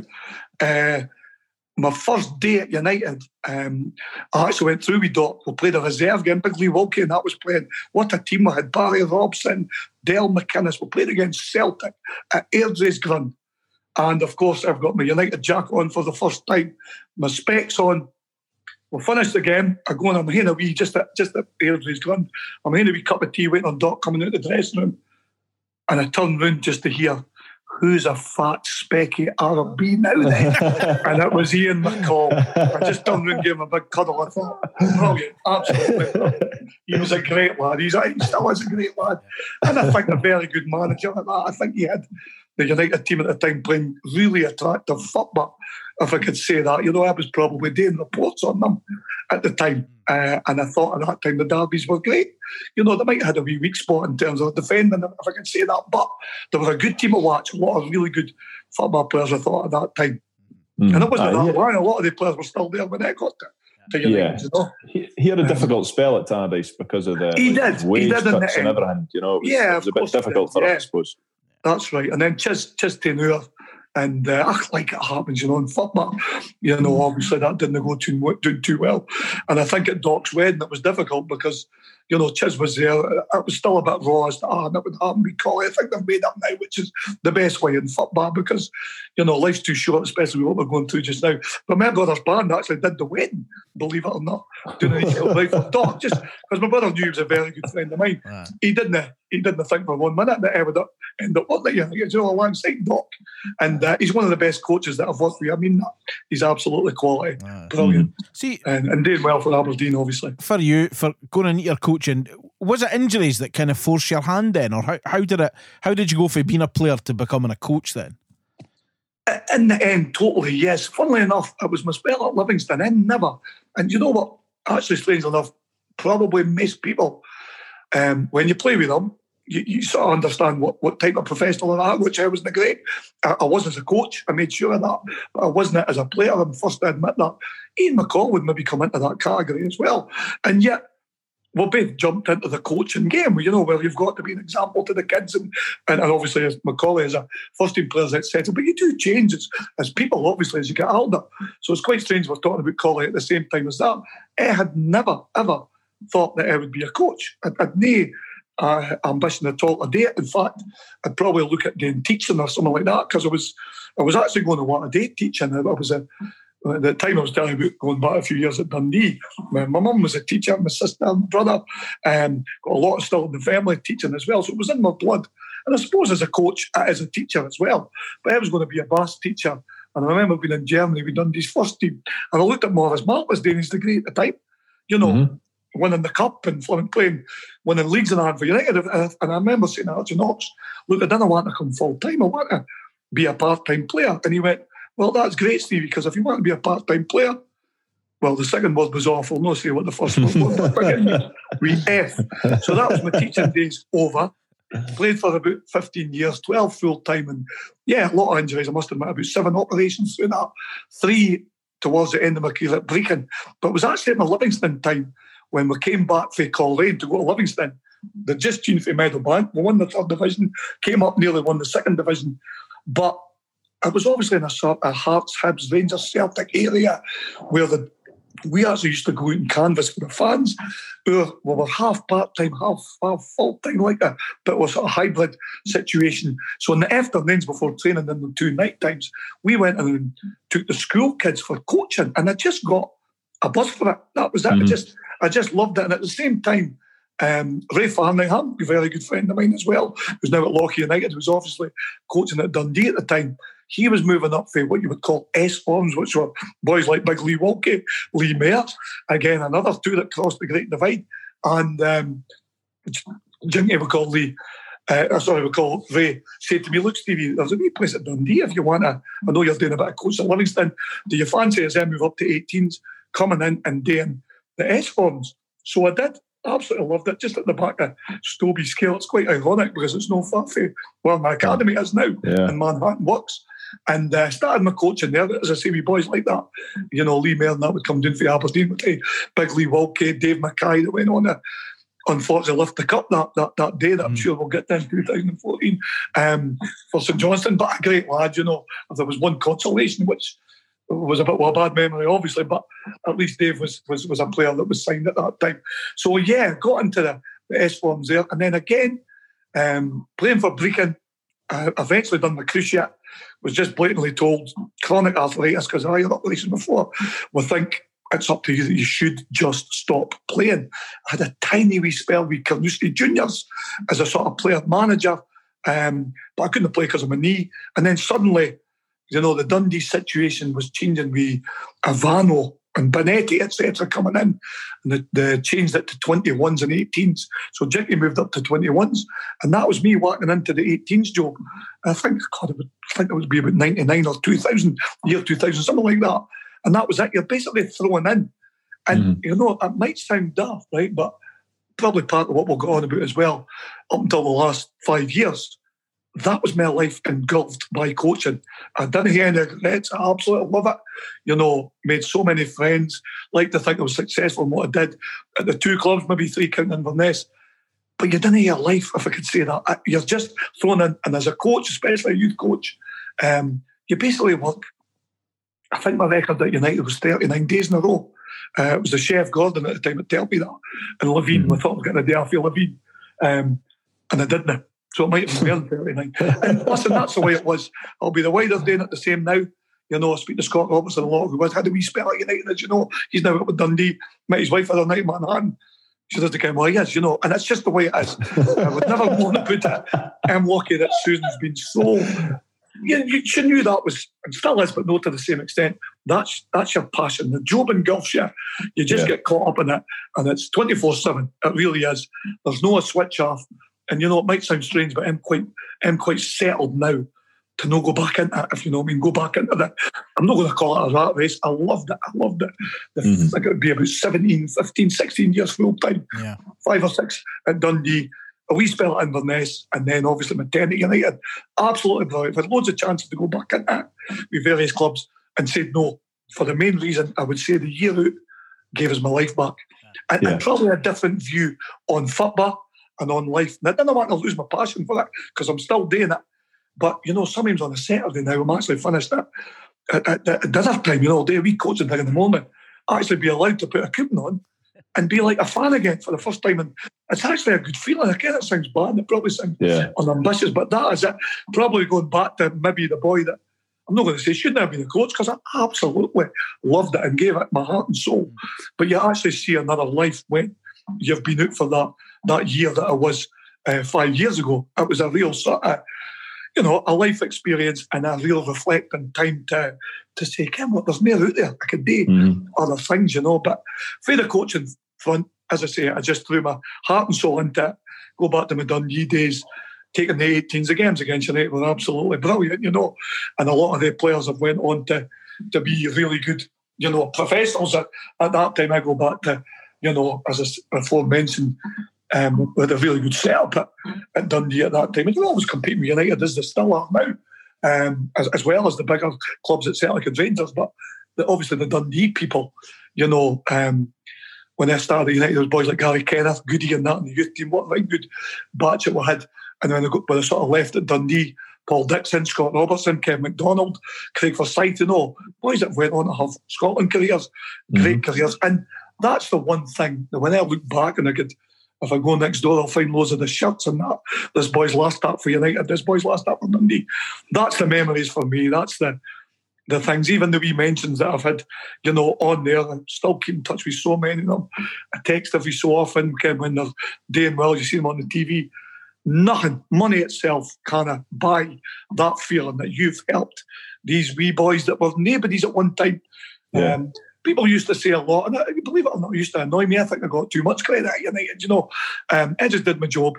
Uh, as I 24 7. There were so many other people um, that were involved in that setup as well. I did get a lot of credit. But I played a wee part, you know, and, and it's the players that take the most credit for me. But for them, I still speak about you and how high regard to do. It's it's the best feeling in the world. And as I Of say, course. to hear their sort of shirts and all that, the last shirts and wee messages of support, there's nothing better. And that, going back to, as I say, at 32, I would never have expected that. I didn't care what was going on. It was just, it just Mhm. happened, you know. You're a coach, that's it. I would say that's my everlasting feeling of that's what I love the most about it.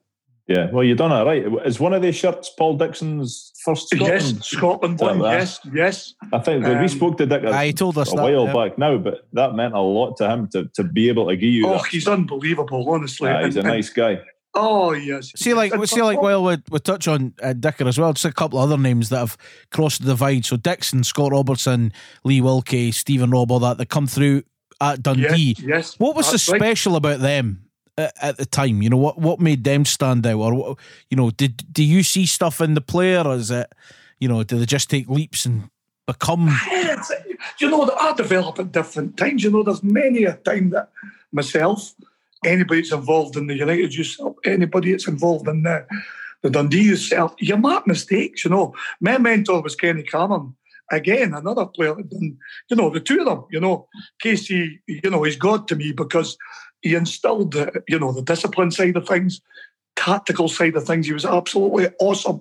And just what you're touching on there, Ronnie, seeing a player at 10 and basically being right about 99.9% of the time when I look back to Mhm. saying, Steve, you look after him, you know. And I'm thinking, why? I'm not saying it at that time. But you picked that up as well, you know. But there's nobody know made a mistake. It's not possible. You know, there's always ones that will slip through the net. And as I say, if you take Dick as an example, United, daft as you can, was in at United, released at 10 11. And that's when I took them up the road, you know. Kev McDonald, exactly the same, came back up at 14. You know, the people at the time were saying, look, we don't think you're going to do it. And they move up. And uh, you know, it's no easy. It's no an easy task. Um, but obviously, the academies are different now. There's the SFA schools. You know, they've got the in Dragon now. Dundee are following suit. I think maybe going to go to St John's. So things are changing. You need to move with the times. But looking back to the days and the players, yes, of course, you see something in them. Um, Dicker, for me, you know, uh, uh, probably Dicker, Robbo were the ones that, if I look back, I spent the most time with. I didn't scout them. Uh, Jim Carlin, again, a guy that was Dundee and Dundee United. He's just moved back not that long ago to Dundee after a good spell at United. A lot of the boys are coming through United now, you know, Jim's responsible for in terms of being scout. So your system needs at for the bottom to find them. And then it's up to the coaching staff, you know, right to the academy to nurture them. And then, of course, putting icing on the cake as a sort of when they come full time and progress them to that, which I always thought was the hardest bit, mm-hmm. into that first team. You know, it is so so difficult that last wee that last wee bit. You know, and that's how a lot of them will go on loan. You know, but. Um, yeah, the, the, the, two of them are fighting there. If I look at my academy, you know, I've got about 30 boys in there training with the two clubs at this mm-hmm. time. And believe it or not, some of them are six years of age.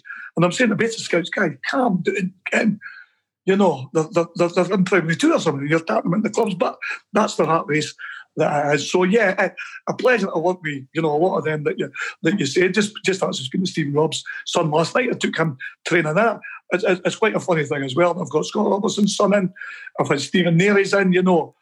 And, and I'm now thinking, I'm coaching guys that I've coached their dads. See, as soon as it becomes granddads, I'm gearing up.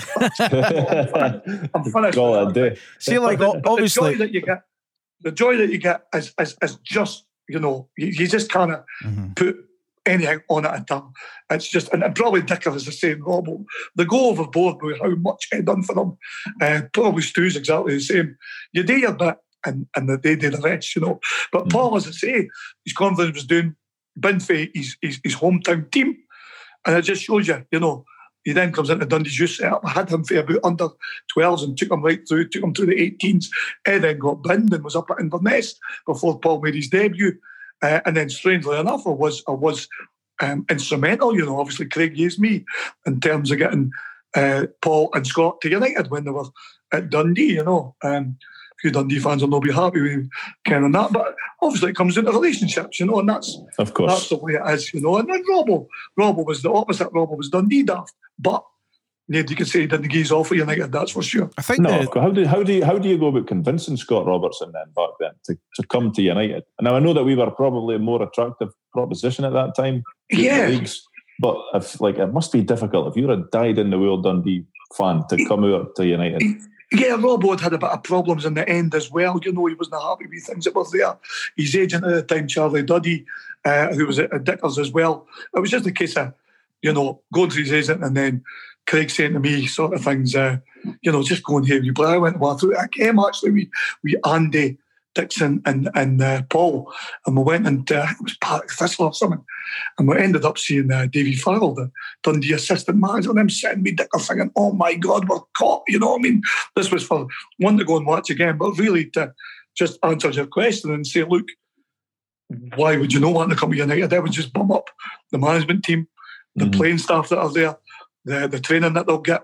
God, obviously you've got to say the finance, the players are going to play against you know, the size of the club, which even Ed didn't think, you know what I mean? That when I went there, I was like, that, wow, you know, um, having been spent 17 years, obviously, at Dundee, and obviously, as I said, playing against them, competing against them at youth level, that was the delay game that went, oh my God, you know. And of course, we went to St Andrews, what a place to train as well, you know. There was times at Dundee that we would get thrown off uh, Curtin High School, you know, climbing our fences to train. Uh, it's just it's just the way it is, you know. Uh, but but you know, we ended up going to to St Andrews. So so we things like that. Um, and and I think their mind was made up anyway. Mm-hmm. You know what, what I mean? One of the um, the big things as well, Stevie, was obviously mentioning the players. You know, they got their chance when it went wrong at Dundee. You know, but, yes, but they yes. took their chance, which is the most Correct. important thing. Totally, totally. Um, I, I, probably, I'm thinking it was relegation, um, first administration and relegation, yeah. And now that's that's probably what cost me my job. And I went up to, to Inverness with Craig, obviously, which was brilliant. Loved it up there. And, and loved working with Craig, obviously. Part of why I wanted to come to United and wanted to come back in. And I wanted to prove Dundee that it shouldn't, to Dundee that it shouldn't got rid of us. I'm not going to lie. I had that real burning passion. Um, so, so yeah, that was that, that that was it at that time, you know. Um, Dundee in the first division, it was probably perfect for them. They maybe when they're quite ready to play in the Premier League. It was almost like an apprenticeship. Mm. Did that for a few years, and then United come in, and, and I think the two of them could say that they had fantastic careers Yeah. at United. You know, they'll hear regrets, of course. The injury, maybe missing on cup finals and that. So Scott, come on, it's a, a sub in that game. But I know Dicker, still irks him that he, he, obviously got injured, you know, with his ankle.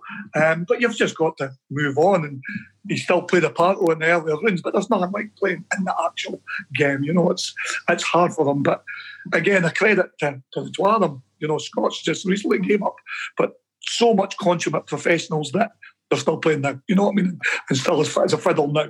Paul's obviously at Falkirk and Mhm. doing very well as well. He actually does a wee bit for me uh, at the academy now and again as well uh, in the coaching front because he's doing his badges now and uh, I could help him along. Does he teach the Burns how to kick boys? Is that basically what he does? Um, he's getting there. He's getting there, yes. that. And it's amazing. It helped Paul at 13, he couldn't tackle a fish supper. It was actually true. but eventually, you know, he did become a, I wouldn't say a tough tackling fullback, but uh, eventually he did. And I was saying that as well when you were asking me about the players. Paul was actually a midfielder. It wasn't until later on that I, I said to him at 16, you need to move to be a left back. You know, I could see a left Ah. back in there. Scott Robinson was the same. Um, he was actually a wide right, but he was never going to be a David Beckham. I'm not talking about his looks, I'm talking about the Grand Crossbar, you know, free kicks, etc. But you, I just moved them into midfield. It's just something that you see as a coach. You Mm. move them in, and then and then you work on them in different positions and, and specific things that they then just develop. And that is the best thing to see. You know, I keep going back to it. that is that is what I got my buzz at are the years. Probably as well when I look at they two, they weren't the golden boys. You know, Goldie. You know, I, I think Stevie Wonder could have seen he was going to be a star when he was nine. Scotty Allen, the same. You know, Mhm. they weren't coming to me till they were 15, people like that. And you, all you hate to add, you know, manage them, add add tiny wee bits to them. But, but you know, the talent that's there is frightening. Scott and Paul would instantly say that they were never the best. They got to where they were through sheer dedication and just Yeah. slow burners, I call them. You know, they just kept getting better and better and overtaken a lot of the, the ones that you've seen it yourself, you know. People will come into the United team over the years and you think, wow, they're going to be brilliant. And then they just mm-hmm. fade away, you know, and you, you kind of really put your finger on how it's happened, sort of thing. But Paul, as I say, and, and Scott, they would never let that happen to them. With a great mentality about them. And anything that was against them, they, they fought it, you know. I think society is a bit different now.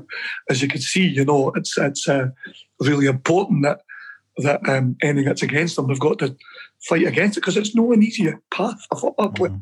You know, I'm, I'm getting parents asking me, obviously now, Stevie United have come in, Dundee have come in, what do you think? And they're six, you know, so you, you, can't, you can't kid them on, you've got to tell them. It's a rocky road, but I'll never say no. Go and do it because it's also the best life in the world, you know, Mm. but it's going to be full of heartache as well as, you know, um, the joys that go with it. And I think it's the same in the coaching business. Mm. It really is. Yeah, you, you obviously you've touched on uh, Craig Brewster. Obviously brought you to United. You went in as under 19s coach to start with. What kind of names would have been in that team? under nines. Well, as I said earlier, um, Kenneth, big big Ken's who I knew very well, obviously. Goody, um, and, and and probably one that um, Ryan McCord. You know, he didn't he didn't make it at United. I had him at Brechin just the other year. But if I'm talking in sheer talent, Mhm. you know. Him, him and his brother was Pingu and Pongo at the time. Two absolutely died in the Real United fans. They were the ones that you just want. I think Pongo got 10 minutes against Barcelona, so it's not a Yeah, bad he did that. it's not a bad thing to say, you know. Um, but he was one that I would have thought, you know, would have went on to uh, better things. It actually took us at that time a couple of years to then bring through the ones I was talking about. Um, we had a wee bit of a barren spell, shall I say. Um, the talent was, was, wasn't maybe quite there. One's Goody, one's, um, as I say, the aforementioned the ones there like Ken's and that went up into the first team.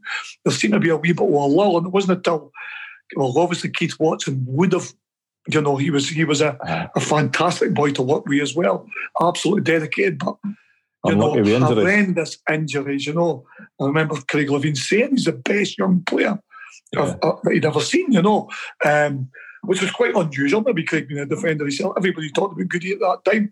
Mm-hmm. Uh, and then, of course, behind that, I you were Johnny, you know, because you always go along and watch, whether it be the 13s or 14s, you'll never along and go see at the time and watch how these players, and it gets you excited because you think, I'm going to hear them in soon. And of Yeah. course, they came in on work placement for a wee spell.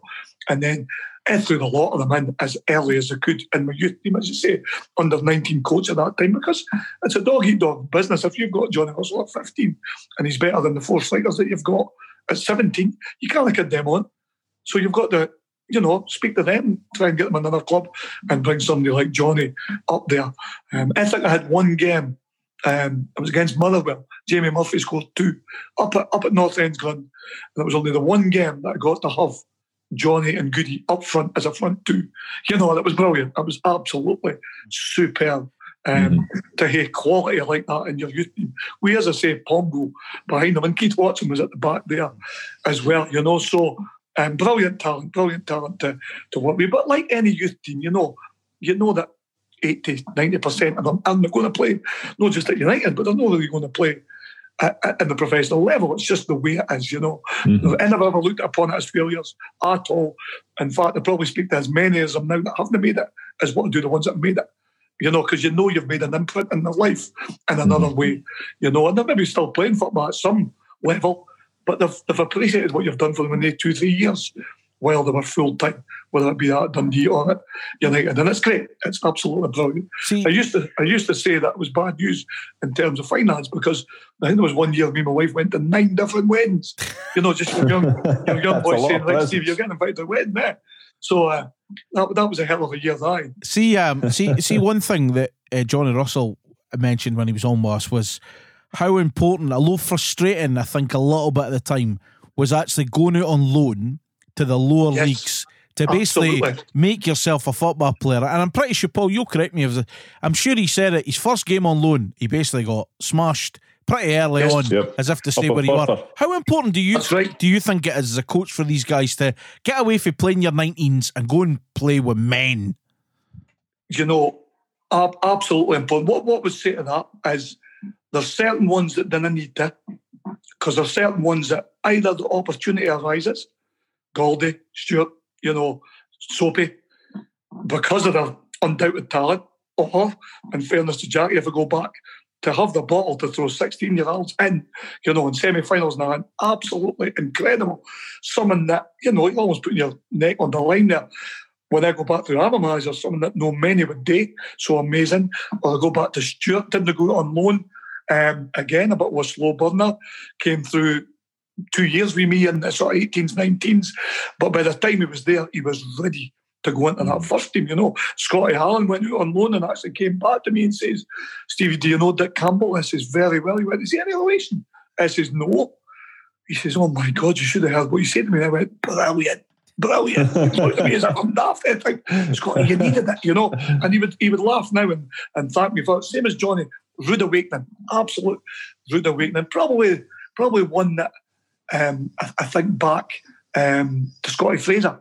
And Scotty, you know, was a bit annoyed at the time because sometimes need players, believe it or not, they need convincing, even though they're coach and they've got loads of belief in, is telling them that their best pathway pathway is to go to Airdrie, to go to Forfar, to go to Brechin.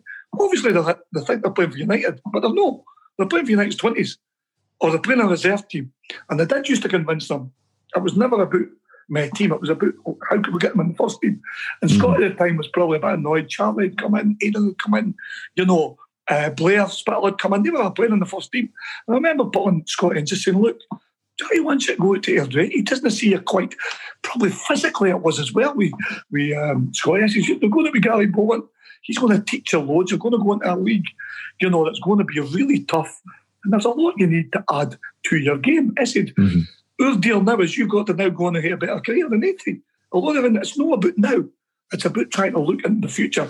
And I think Yeah. that's a big part of your job, you know, when you're, when you're the youth coach or what, and in that sort of middle period. I've seen Gratty recently um, describing them as the in-betweeners. They used to say that all the time together because that's what they were. You know, they weren't the quite first team. They weren't the quite, they're too good for your youth team. So the best thing to do is to go out and play. And, and I'm not as a real football, but you know the 20s and that, that isn't played at the same tempo I'm not going to say there's no crowd because there's no crowd anywhere just now, but you know what I mean. In normal days, it's the best thing for them, you know. Mhm. Uh, and as I say, a bit worried awakening, playing me season pros there, some that have been at the top, others that aren't quite good enough, but their professionalism is amazing. And they're maybe playing for 100 quid a week that they need, Correct. you know, because Yeah. that's their, that's their part time player and they need to, to win that. So Everdoll was saying that if I look now at best the clubs, they've got an abundance of players out on loan, you know, for the Chris Marleys and all that, uh, um, Montrose, you know, and, and then no United fans will look and go, I have no career, just now get them in. They'll see better players in a year's time. I can promise them that, you know, Mhm. because they boys will get an absolute brilliant education. Look at uh, just that, because if I've one example, there's loads of them out there, you know, Lewis up at Peterhead and that, but you could say he's with Sean Dillon. He's we a management team that have been so successful, a good Montrose team playing in a really difficult division, you know, coming up against the Paul Dixons of this world. So to me, that is more, more invaluable than, you know, with no disrespect, in a wee bounce game, even if it is against Sheffield United and it gets called up at half time at Tannadice and you think you're doing great, it isn't the reality. The Mhm. reality is to go out on loan. And as I say, um, and my time at Dundee and Dundee there was you know, not actually special ones because these ones become special as well. But maybe doing the opportunity, maybe maybe doing the physicality, doing a lot of factors. Um, they didn't have to go on loan. The opportunity comes quicker. But for the majority of them, that wee bridge and gap is absolutely perfect. Um, They do it in other countries, you know, on masse. Uh, and so I, I think it's I think it's an invaluable experience to, to go and there. I really do. It was obviously it was quite amusing because obviously John well Johnny told us eh, some stories about a Dick Campbell training session which was mere amusement. Yeah. He, he'd, he'd went for this professional training five times a week or whatever to part time boys, but Dick Campbell, I mean, if MD's met him, he's a character, but he could be Wow. he could Oh yes. a flick of the switch and it Oh, would have been tough. could. Yes. And yes. then people probably say old school, you Yeah. know, um, but but you know maybe maybe he's just just just straight to the point. I would say, um, I've, I've, I've obviously known Dick for so long, and I his brother and John Young's number three there is it was my manager at Brechin. Uh, and that's what we were brought up with, the Archie Knoxes and Jocky Scotts and Gordon Waters of this world. You know, they tell my mum and dad had come here and greet, and they were right, I did. But it makes you harder. And I know we can't do that nowadays, but when you do go with, you know, managers like John McLean and all that, don't get me wrong, the football knowledge is phenomenal. But Mhm. they've got that way of dealing with players, you know. It's it's it's long term, it's good for these young kids to to get that um rude awakening, shall we say. it was Um, it was funny. every one of them It was funny because better for it. Johnny Russell had said he'd scored a goal, and Craig Levein said in his press conference, "Can what's next for Johnny Russell?" He said he's going back out on loan, but these Uh, loan spells definitely seem to help him, and you know the way he played. totally. De- listen, he was devastated. We were devastated. You know, he was devastated. He couldn't have played in the cup final because obviously he was- he wasn't at United at the time. that's right. But the loan spell made him because the player you then got was was phenomenal. I would say there's your typical example, you know, that although he could have played a part, he wasn't ready to play, you know, and that was always a manager's job. Don't get me wrong, I probably, you know, got on a few managers' um, nerves by pushing my young lads. Kind of look back and reflect on ah, and that happened, and maybe maybe I was too sort of um, lenient towards my boys and too passionate about them trying to push every single one in the first team. You get so close to them that you want to do that, and and it, it probably would annoy managers looking back now. Um, because they're the ones that it's their job that's at stake, and if they don't feel they're ready, they don't need a stupid youth coach and harping on them, get them in, get them in, get them in. So again, that just comes with experience and uh, looking back. Most definitely, it's, it's definitely the right thing to do. And as I say, as much as I've obviously led Brechin and known the professional game, I still like to look at especially the young talent coming through in the city, you know, and seeing that the map.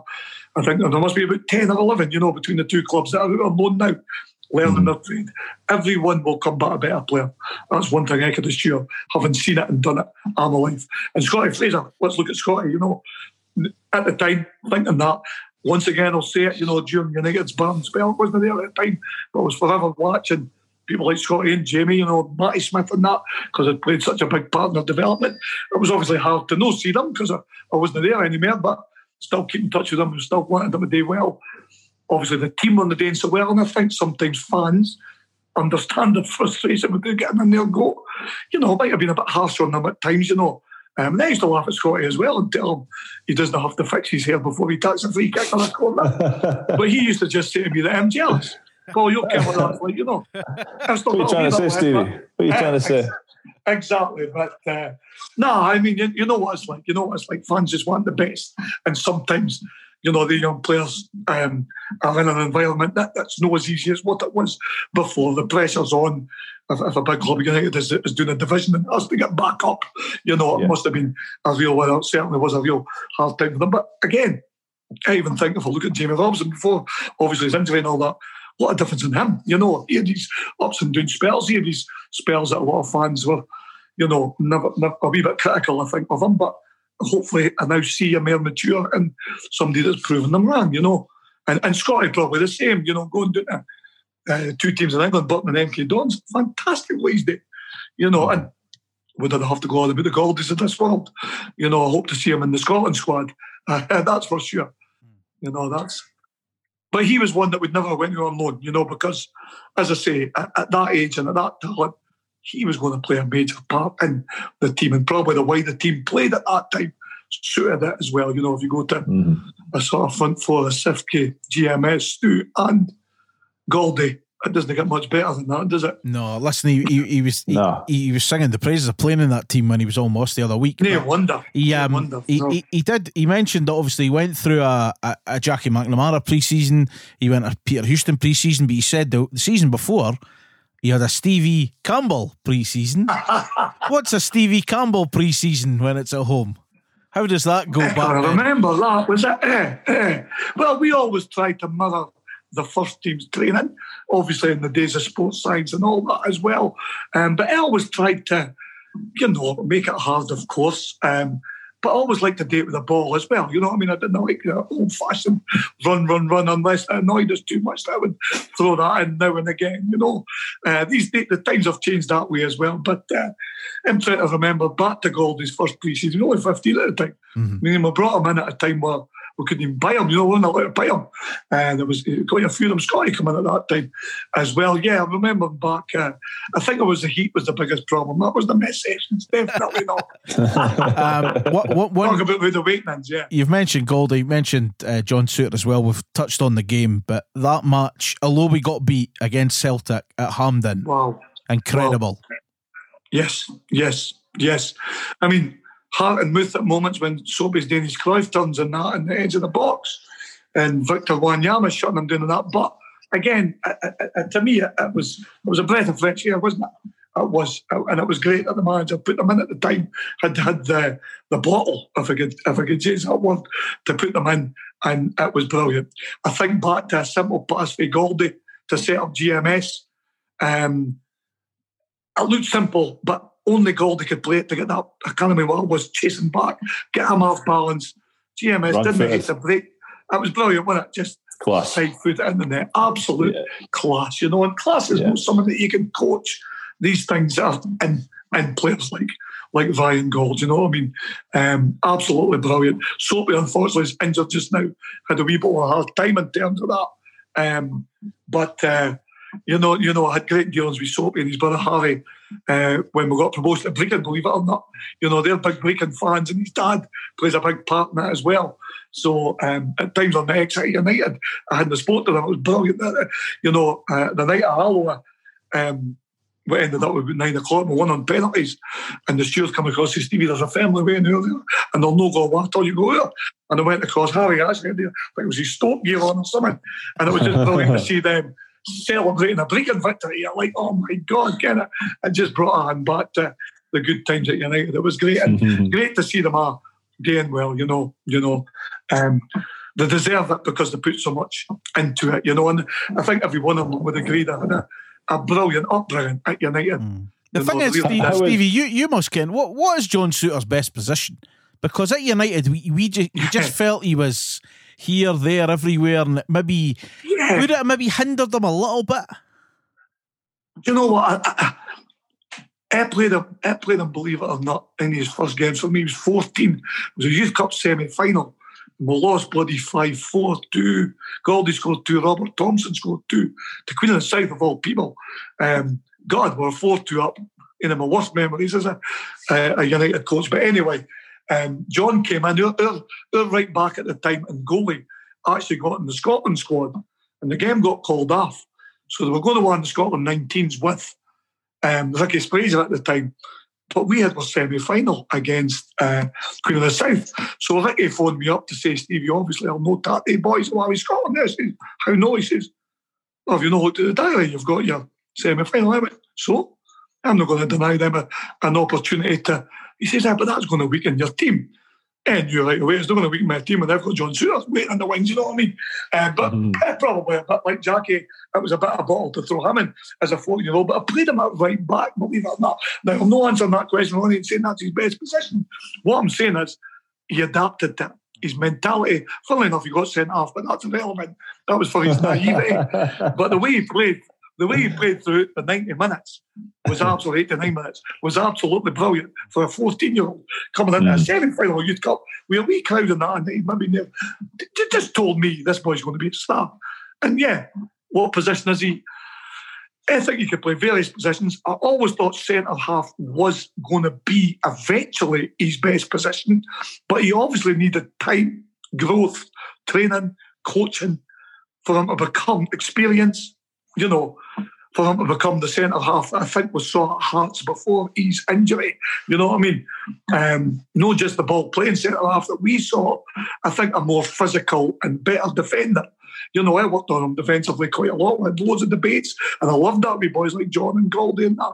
No saying they were questioning my knowledge. They wanted to ken why am I doing this? Why you tell me you shut off the front post there? Blah blah blah. Which is which is a, I think a great education for young players. I always welcomed that for them as well. But you always knew that yeah, he's adaptable, but eh, I think he's he's a centre half, and I think you'll prove that over time. You know, was it you? Was it you that christened him uh, like mini Piqué and mini Messi? no, I got worried one day when Soapy told me that his favourite player was David Luiz. And I Oof. thought, you know, a boy that doesn't want to defend, a boy that wants to just swan the aggression. Soapy, please don't tell me that. Um, is probably in the same bracket, if you know what I mean. I'd have rather he turned round and says it was Gary Kenneth from Bobo something. That was, his centre half, you know, his favourite player. But uh, uh, no, I don't think I could take the blame for that. But at times when he was doing that, I was just a joy to see, albeit I think there was about 20,000 people, none more so than me, you know, with my heart and my mouth at the time. But it came off it came it off, thankfully. It was it, did. it was incredible. Um, we're, we're speaking to Ryan Gauld uh, the other week as well, and the kind of shock of the his move kind of come out in a place. Do you remember sort of? The sort of how it come about. It was the first day of pre-season totally. when he said Abdi was going on their yo-yo test, and he was like, "Thanks, boys. See you later." Yeah, I, I, I must admit, it was obviously there was talk of it, which there always is between the coach and staff and all that. But I think I was more shocked, which I shouldn't be, because Goldie was always different for the rest of them and how he thought about the game. And I put that down to Ian Cathro, you know, somebody that I've openly said is a genius. And I know he didn't have a great, you know, time at Hearts, but I didn't care about that. Uh, Ian obviously was in the, the youth system um, when I first came to United. Uh, and he was responsible mainly for the, the goals, shooters, and that, and their early development. And it was so different for what seen, I'd worked with about 50 coaches at the time. Some brilliant coaches that, that our day still we um, things for you know, good and bad. But Ian was just so, so different from anybody else. And I think that was ingrained in Goldie. He didn't want to go down to England. He didn't want to do the usual go to Celtic Rangers. And I think, although I was shocked on the day that it just happened so quickly, I shouldn't have been, you know, because it was Goldie, you know. And I'm so glad that after a long time, you know, that people have thought hasn't it been a good move. Well, I think there are going to be proved wrong, and I've openly said that over the last five years as well. It was just because it was such a unique thing today, such a different thing today, that it did, you know, as I say, even as youth coach, it shocked me as well. But I knew he would handle it. I knew he would handle the lines. I remember the first time he came back, we had a game at Tannadice, and he walked in after maybe being over there four or five months, and the difference in his build and everything, he just almost turned into a man. You know, you're like, oh, who's this guy coming in? So I said, my mm. brother got me, you know. Um, and so, like, I mean, what, well, I mean, you see him, you hear him now speaking the language now, and it's fantastic. And obviously, let's hope he gets into you know, the the Scotland squad, albeit we're very comfortable in that midfield area. But I think somebody like Ryan Gauld, I'll Difference add, maker. I'll always add someone. Yeah, and I think I think we were almost spoiled at that time. The the, the, one- the one sort of regret eh, when you work in a youth system, and when you work so hard with their players, it's bad enough when they've played 150 games and they get sold. You know, you didn't want them to leave. Um, Stuart told me on the Friday night before the Cup semi, and I've still got his uh, shirt in there for the game against Aberdeen at 1 2 1. He assured me he wasn't going to Celtic. And I find out two nights later that he's at Celtic. You know, you're like, what? What? You know, you hope that we go to England at that time. Um, but what I was going to say was, Stuart played his sort of 150 games or whatever. Um, Dowser did it, you know, people that moved on. Soapy did it to a lesser extent. It's when they go, I think Goldie played 20 or something. It's when they go like that that you almost think, as a youth setup, God, has it been worth it? You know what I mean? You know, United fan- fans almost got a glimpse, getting they've been used to seeing boys be there for 12 years. You know, Yeah. suddenly it was 12 to 20 games for this talent. Mm. And of course, it was a lot of money, and I could understand that side of it as well. But when you're predominantly a youth coach, when you've had a wee hand in you had the privilege at that time as well when I was on the bench to watch them being the first team. That was always an amazing thing as well. The majority of youth team players that, that made it before, I'm usually awarded a report, you know, for the manager, um, for the, the, the opponents. So you didn't see them. Jackie put me on the bench, which was a great time just to see them, um, you know, marking their debuts, playing the games. You're in the dressing room with heavy word being It was amazing, an amazing feeling looking back to that. But when they've only played so many games and go, it's a real blow. I'm not going to let. You know, even when I was going, when I saw Harry Souttar not going, I thought he should have played 150 to 200 games for United. You know, not from Yeah. Harry's point of view, just just for what I think the youth system's worth. And I know, I know it's changing. And I know it's getting more difficult. I know than we are, and it goes on. Agents have said, and the money doing south, etc., and abroad, you know, it's phenomenal. It's so hard to to keep them. Again, unfortunately, gone half the days of the Davy Nails and Paul Hills. It's hard to take, but it's a, it's a true thing.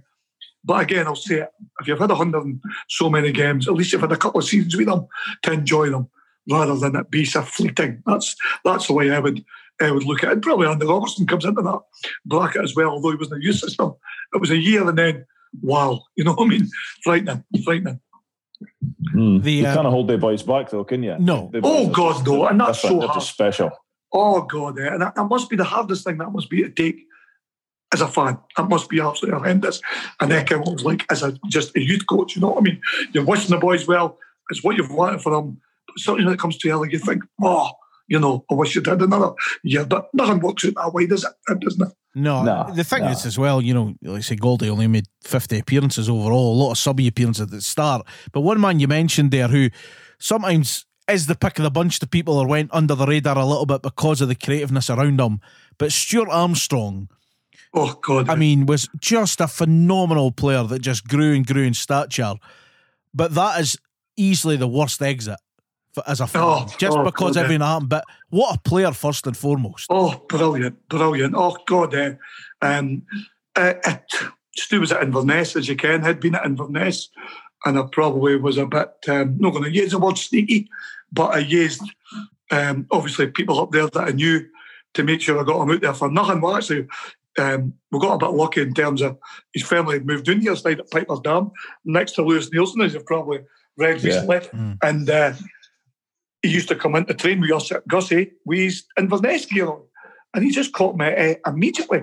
We had Setanta TV at that time. I remember watching them playing for the youths. So a good pal of mine who's still at Inverness, Scott Kelleher, Alec Clellan was the youth coach at the time. I'll, I'll never forget this. I got into trouble um, to my brothers to go back to the job in Gulfin. I, I was going to Newcastle, end of season, couple of days off. What I get steaming with my brothers. And they basically said to me in the back of the car, you're getting to Berwick on the phone, Stevie, and you're putting your phone down.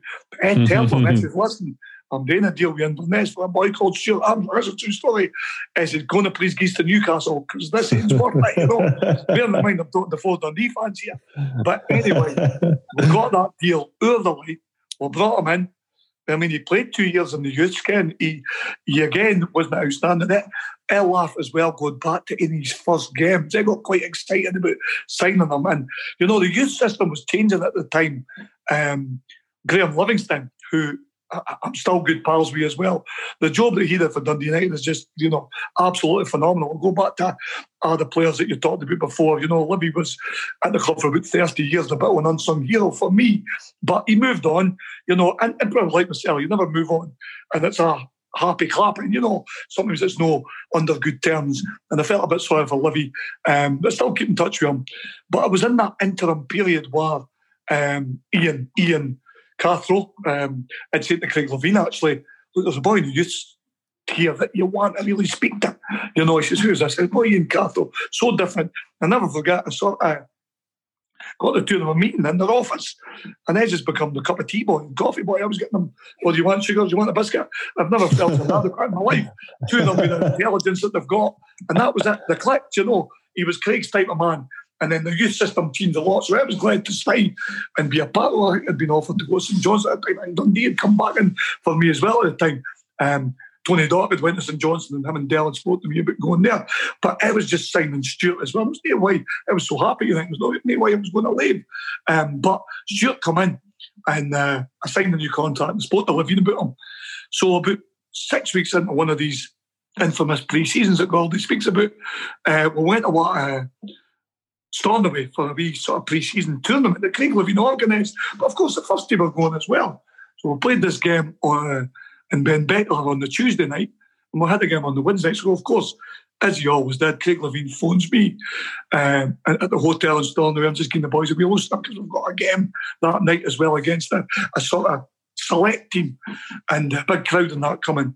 And Levein's like, how, how did the game go? We took four boys on that year. How did they? And he went, come on then. How's your golden boy, Stevie Armstrong? I says, look, you played really well. I says, we've got a game tonight. I'll give you a shout in the morning, Gaffer. I'll let you get how he gets on. He says, no, I'll see you there. I says, what are you talking about? I'm in Stornoway. He says, I'll see you there. I'm flying over. And I've never met a man as obsessed as that in my life with football. So sure as fate, I'm he winding me up because Levein loved him. Wind up as well. And do you know what? It was amazing as to what it did to the youth players. I'm actually standing on the bench, big crowd, beautiful hot night in the middle of Stornoway, We're playing the select game just kicking off. And then walks, you know, Big Craig specs on, basically just shoved me out the way. I went from being the tea boy to the flimming ice bucket man, I think at that time. And he just took over. He just took over the game. It was just like a wee pawn there. But it was brilliant for him to come to Stornoway as the manager of the club to see the four boys that would sign in the youth team. The absolute um, pleasure that gave them and lift that they gave them was brilliant. I remember him saying to me after the game, wee bit soft, Stevie, but I think you've got a gem there. Mm-hmm. And, it was, and it was true, you know, it was true. And, you know, Stu, I think if I go back to some of the games, there's probably his mentality as well. His first games, he didn't burst on the scene, did he? He, he sort of just Steady. played his way in, and Yeah. fans were maybe thinking, this boy's okay. I think the best came in the next year. Somebody like Scotty Allan, you know, Scotty was a totally different mentality. Absolute brilliant boy, don't get me wrong. Mhm. But he knew he was good, you know, and, Yeah. and, and what, to, what to teach Scotty a, a lot of things off the park in terms of and off the bar as well. You know, he was always the man that just wanted to get the man, play that wee pass. But when he made his debut, it was like man of the match, man of the match, man of the match, you know, hearts, Yeah. things like that. He just burst on the scene because that was his stage. Stuart was different. Stuart was dead unassuming, probably too intelligent to be a football player as well. Again, being a lawyer, um, but there was just a difference in him, and I always knew that he wouldn't have just burst on the scene and have to go wow. It was in of them that just took time. You know, I didn't say I was lucky enough to see that when he was 15, 16, got him in for nothing, and then the rest is history. You know, the one good thing about um, Levin Brechin is that his dad's been at me for ages to go and see him. I've not seen him play for Southampton. So now, obviously, once COVID's out the way, I'll get the chance to do it because uh, obviously I couldn't have turned to my manager. Well, Breakin when, say, when, when you way- go to see him, when you go to meet up with him, tell him that there's a podcast up in Dundee that wouldn't mind speaking. He'll he'll he'll come on it. Don't you You'll be, worry. the, you'll be the smartest man ever to come on it. It was a what I say, maybe No just offence a to bit you.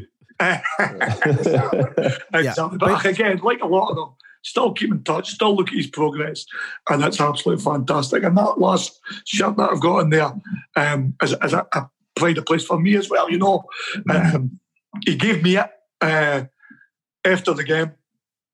He must have knew he was going. You know, what I mean, when I think about that now, that was there. was it the Saturday? I think we beat Aberdeen two one. yeah. It's Uh, on left on the on a night. half header, uh, and and it went on the Monday. the infamous Monday night. You know, that was I mean, another memory of mine that day was was meeting Dicker at six o'clock. Uh, we, we Uh, still at blame park. Dicker for the, the transfers. He tell us that was story. incredible. Because I'm saying to Dicker, though, you, you, you, wait till you play with guys, wait till you play with Stu, you'll not believe it's going to be great. And then by, by the back of 10, they were gone, you know, but I hit foot back. And, and, you know, from the Twas point of view, again, Twa, absolute brilliant boys, you know, GMS and Stu, that I think served United well. You know, they did. They did. They gave it their all. And, and I'll always have a soft spot for the club, like myself. Mhm. Absolutely. Mhm. Yeah, I mean, You know, I do. he he went on. I mean, sure, had 150 appearances for United. You know, he he served I his time. It was just. That's think what I mean. it- That's it was the- probably just enough for me, you know, just just to do that.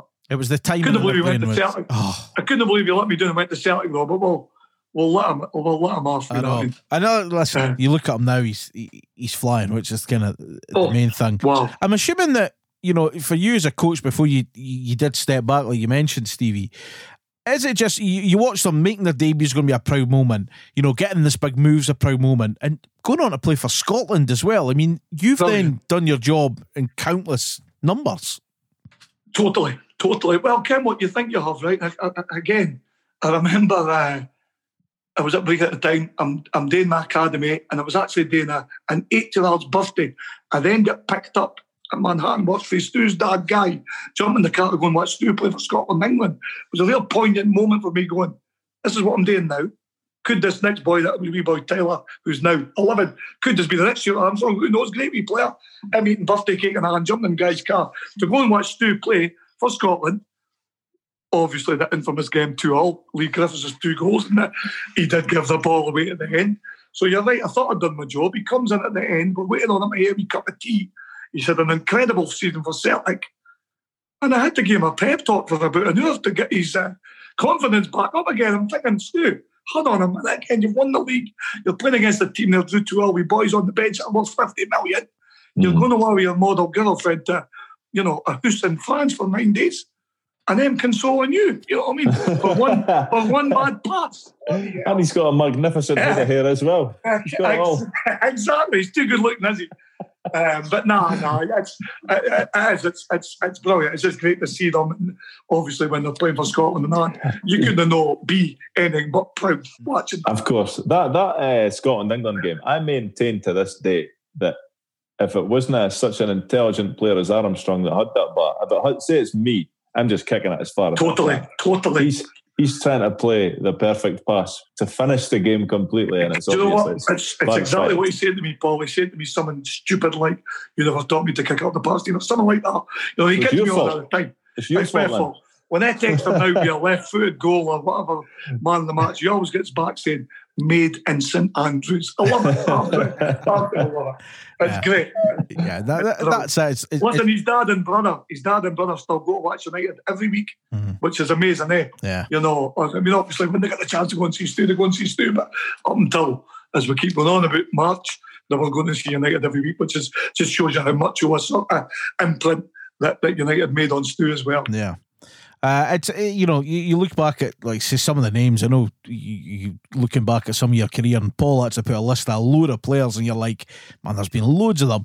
Uh, obviously you know when it finishes at United and you're going through everything you need to do w- were you still was there a hunger still to be involved in football before the Brecon thing come up or what, what were you kind of Um, thinking then I mean, obviously, you know, as I, as I kind of go into it because of legal things, we had the court case coming up, which didn't go to court. And obviously, um, I had offers for Airdrie and all that. Eddie wanted to go and be his manager. More Ross wanted us to go to, um, was it Norway? I think he was over there to Yeah. be his assistant manager. And, and the hunger wasn't quite there as much as what it was. I'm thinking, is this an effect of what happened? Um, you know, you're in the moment at the time. I mean, I, the, the, one thing I really want to say during that time is that support that I got for United people, United fans, helped me through a hard time in my life. You know, I, I can't deny that. Obviously, my family were absolutely amazing, but the fans, and still to this day, you know, were, were, were me green. You know, we. Yeah. I I also got loads of references if I did go to court for a thousand players and staff and that. that what we, and I'm not going to lie, I was great in reading them. You know, something you didn't you didn't know you had that effect on people. Um, so the year went on, And the way it turned out, I wasn't allowed to be involved, you know, just because of the legalities what, for a year. Dodgy was obviously a good pal. I'd spoke to Dodgy. He'd actually been quite instrumental, believe it or not, in speaking to getting Jamie Robson for United to, to Brechin. And Brechin's a club that I've got obviously in my heart as well because I played there for three years. I then went back and coached for the, the, the, the four years there. Um, which which we had ups and downs, you know, mere downs in the last couple of years, obviously, but great ups when we came up to the championship and coming back to Tannadice to, to play was amazing, you know, not to play, but to be sitting on the bench. So great times at Brechin, but um, I know I wasn't sure. Um, spoke to a couple of clubs and a couple of people about the assistant manager thing, this and that. Once I got the settlement, basically went on a cruise. Uh, strangely enough, I went to Nottingham to do a month's coaching to see if I would get my buzz back. That was the main reason I did it. And the boy that um, organised me going to Nottingham, believe it or not, is Stevie Frail, who's now the assistant manager at United. We're, we're brilliant pals for, with Dundee days. We started at the same time. Yeah, Shaggy, it was Shaggy's no best man, but Usher at his wedding, you know, fellow gingers, no left foot this time in common, just gingers. And he's a, he's a top boy and a top coach. And, you know, United should be thankful to him. He's a great lad. Uh, we've had a, a, couple of players. We're still waiting on the cup of tea because I tell him how busy he'd be at United, you know, if it's elevate my life there. Um, but an absolute brilliant boy, and I can't wait to once COVID's over, catch up with him as well. But we do, we do speak often. So he organised the Nottingham thing. I went for a week and Dodgy phoned us up and says, Would you know fancy just coming at the Brechin, Stevie? You know, but, but actually met a couple of times. There was a boy, Lee Bailey, there that was my mate for Livingston as well. And I was going as number three. And it was different for I had done as developed players and my, my result on a Tuesday or Saturday or whatever the game was didn't matter, you know, as much as what players get in the first team were. Suddenly, you know, you were going into an environment where you're coaching the first team. And the result was the most important thing on the Saturday. So eh, I, I got a bit of a buzz back. I did enjoy it, but I still harped for what I loved doing best, which was seeing the wee faces of people that you've had a hand in and going on to what we've talked mm. about there, you know. And I'm doing it now. Uh, obviously, in business now, and that evolved for coming back for that Nottingham. As I said earlier, being the homeboy that I am, I was homesick. I was actually doing there with Gordon Young, believe it or not. We'd just been sacked as Mixus number two the same time. Uh, so you can imagine their conversation in the car going down. Um, Ian Murray was in the car, Ian King was in the car. So we went down to Danny's coach and things for a week. I was meant to do for a month, but me being me, I'd, I'd, I'd got a phone call from Robbie Racehide, a pal of mine from my Dundee days. Came back the road, met Fergus Story, boy that I know, ex policeman who runs Showcase the Street. And obviously he's got Manhattan works there. Well, Ed been in quite a few times. Been a Goldie's nut of this world. Um, Richie Ryan and that. I remember training Richie Ryan and that in there because it's a fantastic setup. And we actually started up a thing called Skills Academy. Fergus spoke to me about that. Basically stopped me going back to Nottingham. And I thought, this is where I want to go. I wanted mm-hmm. to pace back for that. I never wanted to be my one and only anymore. The year out of football, as I say, I enjoyed the time with my family. I'm not sure my wife did actually. I'm not sure she liked it during lockdown either, but uh, I'm okay. I'm okay. No, she understood how passionate I was about, you know, and it, and it was really difficult at times when you didn't get days off and whatever. Uh, that, that time I talked about earlier, 39 days in a row. I remember saying to Susan, look, I'm off on Sunday. She went, oh, I'll believe it when I see it. I said, no, no, Big Craig said it's okay. Um, I'll tell you, uh, uh, what a joke. I'll go for a coffee to St Andrews, travel to St Andrews every day for training. And I tap my wife a, a date to St Andrews, good day. Anyway, Sunday morning, at 11 o'clock, we're getting ready to go to St Andrews. Text me the big gaffer, Stevie Wells are under 13 playing the day. Oh, Gussie at 12 o'clock, gaffer. Okay, see you there. No, are you going, Stevie? Well, actually, I promised my wife that I'm going to work. But soon got on that, well, Levein, I think she was scared of that I didn't mind it. So those, those days, as much as a joke about it, I'm not going to say it took its toll. Um, I just I just sort of looked at life differently. Um, I was still in my forties, just coming up to fifty at the time, and I thought, do I want to go back into that? You know, and the answer was no. Brechin again, um, people that I knew well, uh, with Dodgy obviously, and the West End United. And then obviously um, Lee Bailey, and you thought perfect, absolute perfect. And I love my four years, even as bad as what the last two years have gone. You know, I gave it up just at the start of the season, not to do with the results. I'm just gutted that I left them in a poor position because uh, Mark Wilson, again, through my United contacts, an absolute gem of a boy had come in, although he's not there now. Um, I think Mark will go on to be a good manager, but uh, I really enjoyed what we Mark enjoyed what me Barry Smith who knew from the Dundee days. And just in the click, you know, we dodged it was great. We went up to that championship with, depth, you know, without a doubt. And I just think we've had a bit of a hangover since then. But you have to then look at life. It's my own business now with SCFA. It's going brilliant. COVID had kicked in. We started doing one-on-ones up at Burkey. And I enjoyed that more back coaching. A lot of the guys as well doing the one-on-ones might be in at the clubs, whether it's United, Dundee, St Johnstone. So you're still working as well with elite players. And I'm working with a lot that are in the elite as well, which I enjoy equally as much. And I've got a kind of sounds bad, eh? I've got a life, you know. I done a obviously I've worked the half eight the other night, but I didn't start before o'clock today. You know, and it's an amazing feeling after all years to talk to you about Saturday that you could actually no be it again no be getting him at eight and nine o'clock at night for the game. Um, it just sounds strange. Training with Brechin was a Monday night and a Wednesday night. You're shooting down a little kiosque, getting him at midnight. It was just becoming too much. So the business is, is the big thing now. And and I just love to see it, you know, they're running the door, got 25 classes, uh, still had great ties with both the clubs. And um, as I say, a lot of the young players that are working with now at a really young age that I hadn't done for years as well more or less energised me as well. Girls as well. I've had a girls class tonight, which I, I never thought I would do, you know, because girls football's taken over, as you know. So I've actually opened up loads of new doors, met loads of new people, and had a completely different life for the hurly burly of, you know, the real coaching game within the professional game. Um, and and I'm happy. I'm really happy. And and I look back on my my time at other clubs and the coaching side. I'm still doing the coaching, but slightly different with nothing but great fun pride and great enjoyment because it was it was great. I just mm. didn't think I just didn't think I had the energy to do it again.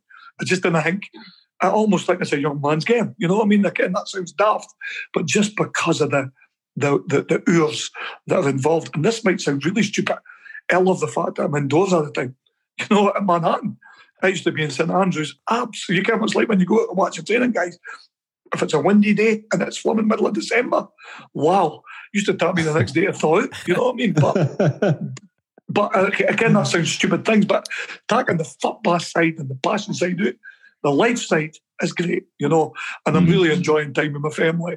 That is so much more than what it was in, in, in the days of being a youth coach. Didn't get me wrong, I had a brilliant 10 years, met absolutely brilliant people. And I'll say again, the fans were and still are phenomenal. For somebody, you remember that was brought up bloody on the other side. I couldn't believe how welcomed I was into, into that club, you know. So although it finished on a bit of a sour note, never even had any regrets at all with that. You move on, you know, you move on. And uh, I think if you're if you're a person that has regrets and anything, you didn't enjoy life. And I always mm-hmm. have done. And how can I know when we speak with what we're speaking about there, you know, with the memories that I've got, are they games, are they players, still speak to loads of them all the time. It's brilliant, you know, it's great.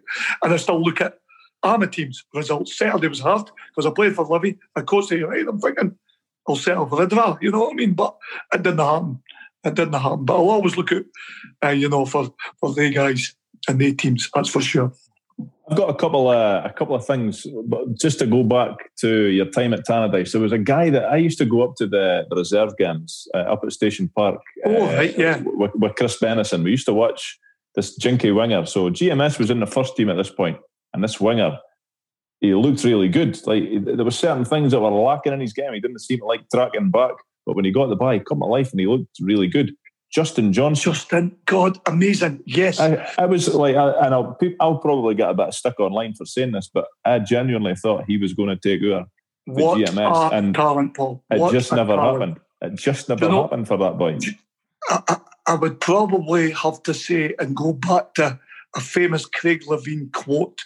Uh, I'll not tell you what it was about, but I was coaching two strikers at the time. One was Johnny Russell and he come up and whispered in my ear saying, Stevie, save your voice. And as you can hear, Paul, my voice is a bit like that for my coach in the night, as it always is. That's husky voice. But anyway, I said to the gaffer, what do you mean? And it was a good up and coming young player as well. And he just whispered in my ear, he says, Stevie, he doesn't take incoming calls. And I just burst out laughing. And it wasn't until later I realised what he meant. He's uncoachable. Yeah. Justin was a wee bit like that. You know, you couldn't see the progress, the talent, but it was too sporadic. You know, Mhm. you're dead right. Some of the games, I recall one that I think we beat Ross County at 9 2, Mhm. and I think he scored three and set up four. And you're like, this boy, you're a maverick, obviously, but you're thinking, wow, incredible. But I think, you know, shall we say, I don't like to use the word uncoachable. I'll stick to Craig Levein's quote. And I just think when you come back to speaking about Paul Dixon, Scott Robertson, you need that desire, you need that, Mhm. you know, real workman for the team. You know, uh, you know, gone are the days that as most teams saying your Maverick player what doesn't do the defending, but I do it now, you know. And I think that was just in trouble, you know, Yeah. because talent wise, he's up there with the ones that were mentioned before. You know, I mean, that, like GMS. uh, People would think I'm off my head saying that, but believe me, it was because even in training, sometimes you're going, how did he do that? You know what I mean? Aye. It was breathtaking stuff. Yeah, he definitely No, looked and- good. He definitely. And you know good. what? There's, there's, there's, there's loads, Paul, that, that, that I look back and think, God, I thought he would have done better. And I Mhm. thought he would have. Sometimes it's just other things. It's after park. It's it's Ken splitting up with her girlfriend, no recovering from that. Ken, it could be a multitude of things. Um, and that's how Ken at the clubs, you just try and give them the most support that you could. Because sometimes in the hate, sometimes in their family life, which is quite heartbreaking. Split with some of them seeing a wee bit more now, you know, we what I'm doing with younger ones and that. And you just try and give them that as much support and as much as you could do to be a sort of father figure to them to Mm. try and get them through it. Unfortunately, it doesn't always be successful, you know. And like I'm saying about, you know, how things end at United, and when I look back at things, I don't want to look back at the ends that didn't make it. You know what I mean? Because as I say, you still feel you've had an imprint in their life that way, but they maybe just for one reason or another, weren't quite good enough to play for, you know, a Dundee United. Um, and even sometimes when they go to the leagues, they find out as well, they just lose their way a wee bit in life and just go on to do other things. But you're right, Justin was frightening at times, frightening. Yeah, Um, absolutely, you're- yeah, yeah. And there's others, there's definitely others, you know what I mean? I I actually found it great at Breaking War. There wasn't a many games, believe it or not. Again, because of the business that I was in, that I would look at the opposition team and go, God, I coached him, I coached him, I coached him. You know, it was amazing, absolutely amazing. And probably because it'd been at the, the three clubs, you know, for Inverness, boys like Rory McAllister and Vigurs and all that, to obviously the Dundee days, we had the ends up playing Bobby Linehan, and then the United days, would it be Reagan Chimulte, Ro- Robert Thompson, Dale Hilson, probably won that again I would say. That I thought we'd have done better, but just for one reason or another, you know, it didn't quite happen for them. And they're still they're still doing well enough playing at that level, but you would have thought they might have just, you know, might the have got their step. own chance or whatever. Yes, yes. Um, but it was always quite funny that, you know, almost every week you're going, for God's sake, here's another player coming against up against us. all. We can't that's a tell. sign. That's a sign of your age, Stevie. That's a sign of your Do you know what? That's exactly what it is. And as I said earlier, the minute I start forming coaching grandsons is when the, the coaching uh, manual's getting put in the bin. Listen, I, I, I never thought would would near finish our chat by speaking about uh, Justin Johnson, but there we go. Paul's got Paul, Paul's got one thing he needs to bring up to finish things on, off. One thing, and it's a completely non-football related, Stevie. oh my Uh, God. You, Oh you've kind of you kind of touched on it that you're you're enjoying your life now uh, Yes, a wee bit yes. more than when you were twenty four seven at the time. yeah. But, but there was a I didn't get the exact date of this incident, we'll call it, but it was Oh a few God. years You're ago. now Anyway. getting me worried, right? You're getting Well, me you, worried. sh- you should be, and we're Right. not cutting this out. right. So, so, so my, my old man is trying to sleep soundly in his bed on a Saturday night many, many moons ago, him and his Oh, partner. no. And he hears the door going, like it must have been about the back of one in the morning. Chop, chop, chop. So, like a key getting jammed in the lock, just no opening. And he tells me that he was a, a big brave man here, but I think he was under the bed and it was and it was his partner that was at the door. But but it turns out that the person at the door was Stevie Campbell, Oh and he God. forgot. He, I think he'd been at Lochee United Hospital or something. Are you going to be blaming George Shields for this? I can't forgot that believe you'd moved this, although he years was previous. with me that night. Yes, yes. How, what were you drinking? How do you forget where you stayed And that Right, you moved just a the- year before. Here's here's the background to this, right? And and that's a brilliant story, and I can't deny it. You're talking Wellwood Court there, aren't you? Yemen's, Correct. Yemen's Alley. It's there for 10 years. So, funnily enough, here's the game And the day, if you look back to the day, speak to your old man. I'm on the bench with United. We're playing Dundee. Mhm. Ray Farningham that I mentioned earlier is on the bench as the number two to John Brown. We actually scored a late winner, down one all. We didn't Mhm. play too well that day, if you remember that game. Yes, I remember it. Yeah. So, whacking up the path, uh, half time, out for Tannis, whacking up towards. John Brown actually says to me, something like, Campbell, you flump. I'll not say what he said, um, because he swore about five times. Or some of these young boys ain't a day with you. Man, he's jumping about like me. So I know that's what he's saying, right? I used to be scared of John Brown when I played with him, he? So I was even more scared- when he was saying that. So Jinky sort of calmed him down. I think we maybe 1 0 doing it at the time, 0 0, but 1 0 doing well anyway. But it was great to draw. So anyway, Jinky says to me, Come on, Campbell, you're a boring get. It's true. I never go out. He says, uh, he says, we need to go out. I says, Come on, Jink, see if we get a draw the day. We're going out. Oh, Paul, true story. Finished that game.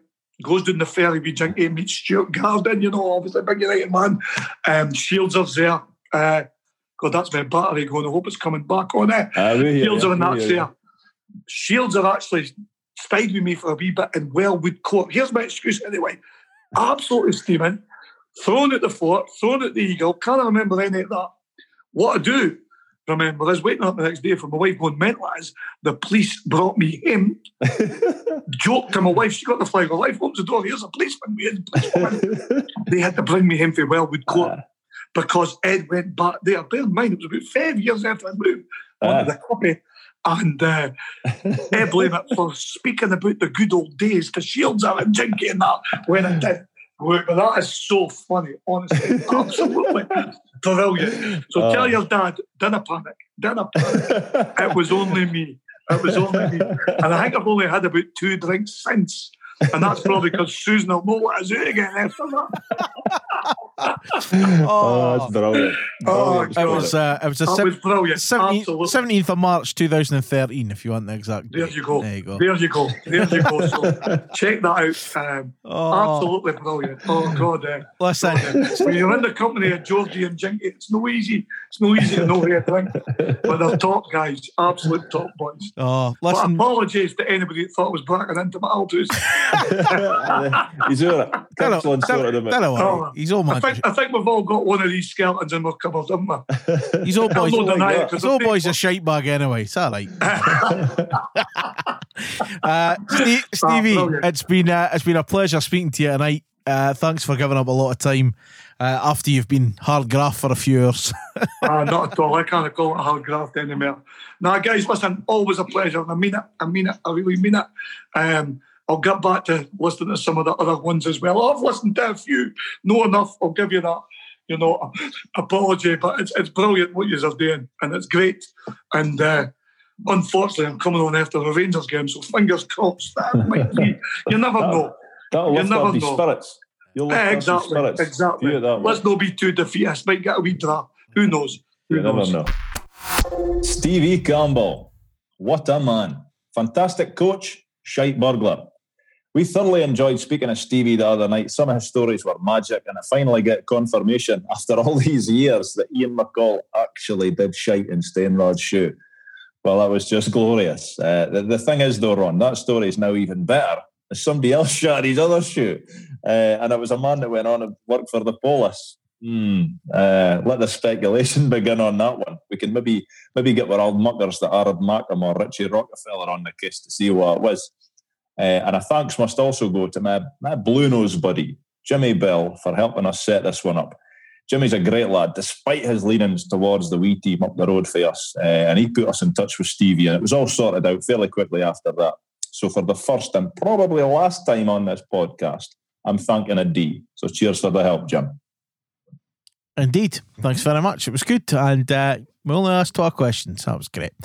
Um, right. Uh, it's been an epic. You know, it's another three hour for you to get through this week. But um, let's finish off on this day in association with the Arab Archive, preserving the history of Dundee United Football Club since 2006. 14th of December, our focus today.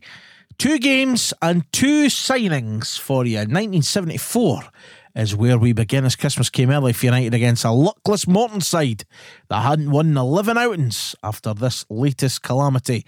It was indecision by Roy Baines let Dave Narey into head the first after only three minutes. The keeper hesitant again the 16th minute when Andy Gray stroked in our second. Paul Hegarty nodded in the third. Doug Houston cross uh, from a Doug Houston cross in the 23rd minute. A slip by George Anderson. The 51st minute was pounced on by Andy Gray, who slammed in the fourth. Paul Hegarty knocks the second of the match in the 60th minute. Finish off a superb move. Andy Rowland was upended in the box. Frankie Kopel blasted home the six at finish Morton nil. United six to 2013. As we head for Rugby Park and the game got going second half with the score 0 0 at the break. Stuart Armstrong set up Keith Watson to tap in the opener. Armstrong himself got on the score sheet, uh, turning the Killie defence inside out for the second. Ryan Gauld tapped in number three, friend of the podcast. Boyd scored with a minute left, but there was still time for David Goodwillie to chip in the fourth as United continued to score four goals in every game. It finished Kilmarnock 1, United 4. Kris Boyd, get it right up you. You should hope you tell him that the day. See if I, see if I got close enough. I might have. Eh, I, No, I, I generally might have. Uh, right, signings. Both would have been, both would be eligible for Who Am I? The first, though, even you would not have seen play Paul. Signed from Aberdeen Lads Club on this day in 1957. He had an immediate impact, was an ever present for the rest of the season.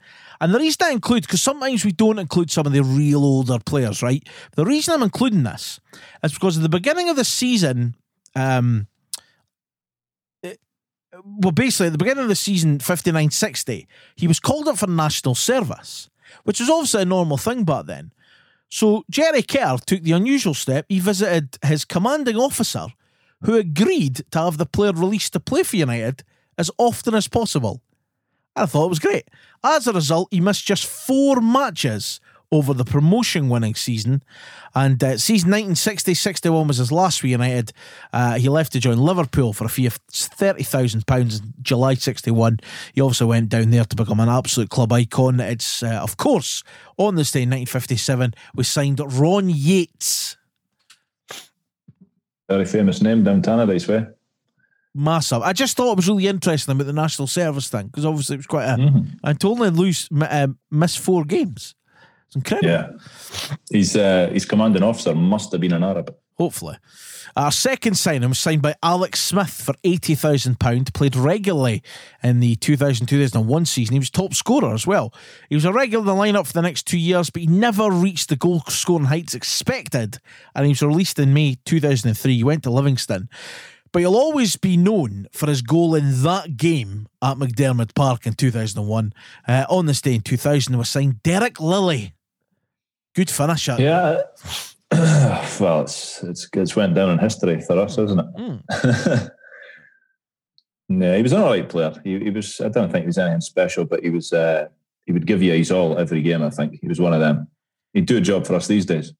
Definitely. And uh, once again, thank you very much to the Arab Archive for the superb resource that they are. The highlights of that game of 2013 are on there, and it's just beautiful uh, to watch. It really is. Uh, Goody's goal, by the way, is well worth a watch. He chips it in. Low, it's like one of these low skim chip that beats about three boys' legs in the goal. It's well worth a watch. Really good goal. Um, but that is it. Thank you very much, of course, uh, to everyone who has put up this long three hours two weeks before. Christmas. we love you for it. Uh, of course, listen, uh, looking back at the game, United show we can defend well. Rangers have been scoring for fun. Uh, now we just need to figure out how to really attack. Could that be the beginnings? Hibs away on Saturday. Do let us know what you're thinking. Over on social media, we are at Dode Fox Podcast. Well done to our winner of our Stay at Home Scrandesliga mug. Thank you if you've bought some uh, Dode Fox uh, merchandise over the past uh, weeks and months uh, ahead of Christmas and all that. Your support is very much uh, appreciated. Thanks again to Stevie Campbell for his time on Thursday night. And do remember, if there's only one thing for you to do this week, wash your hands and your arsehole.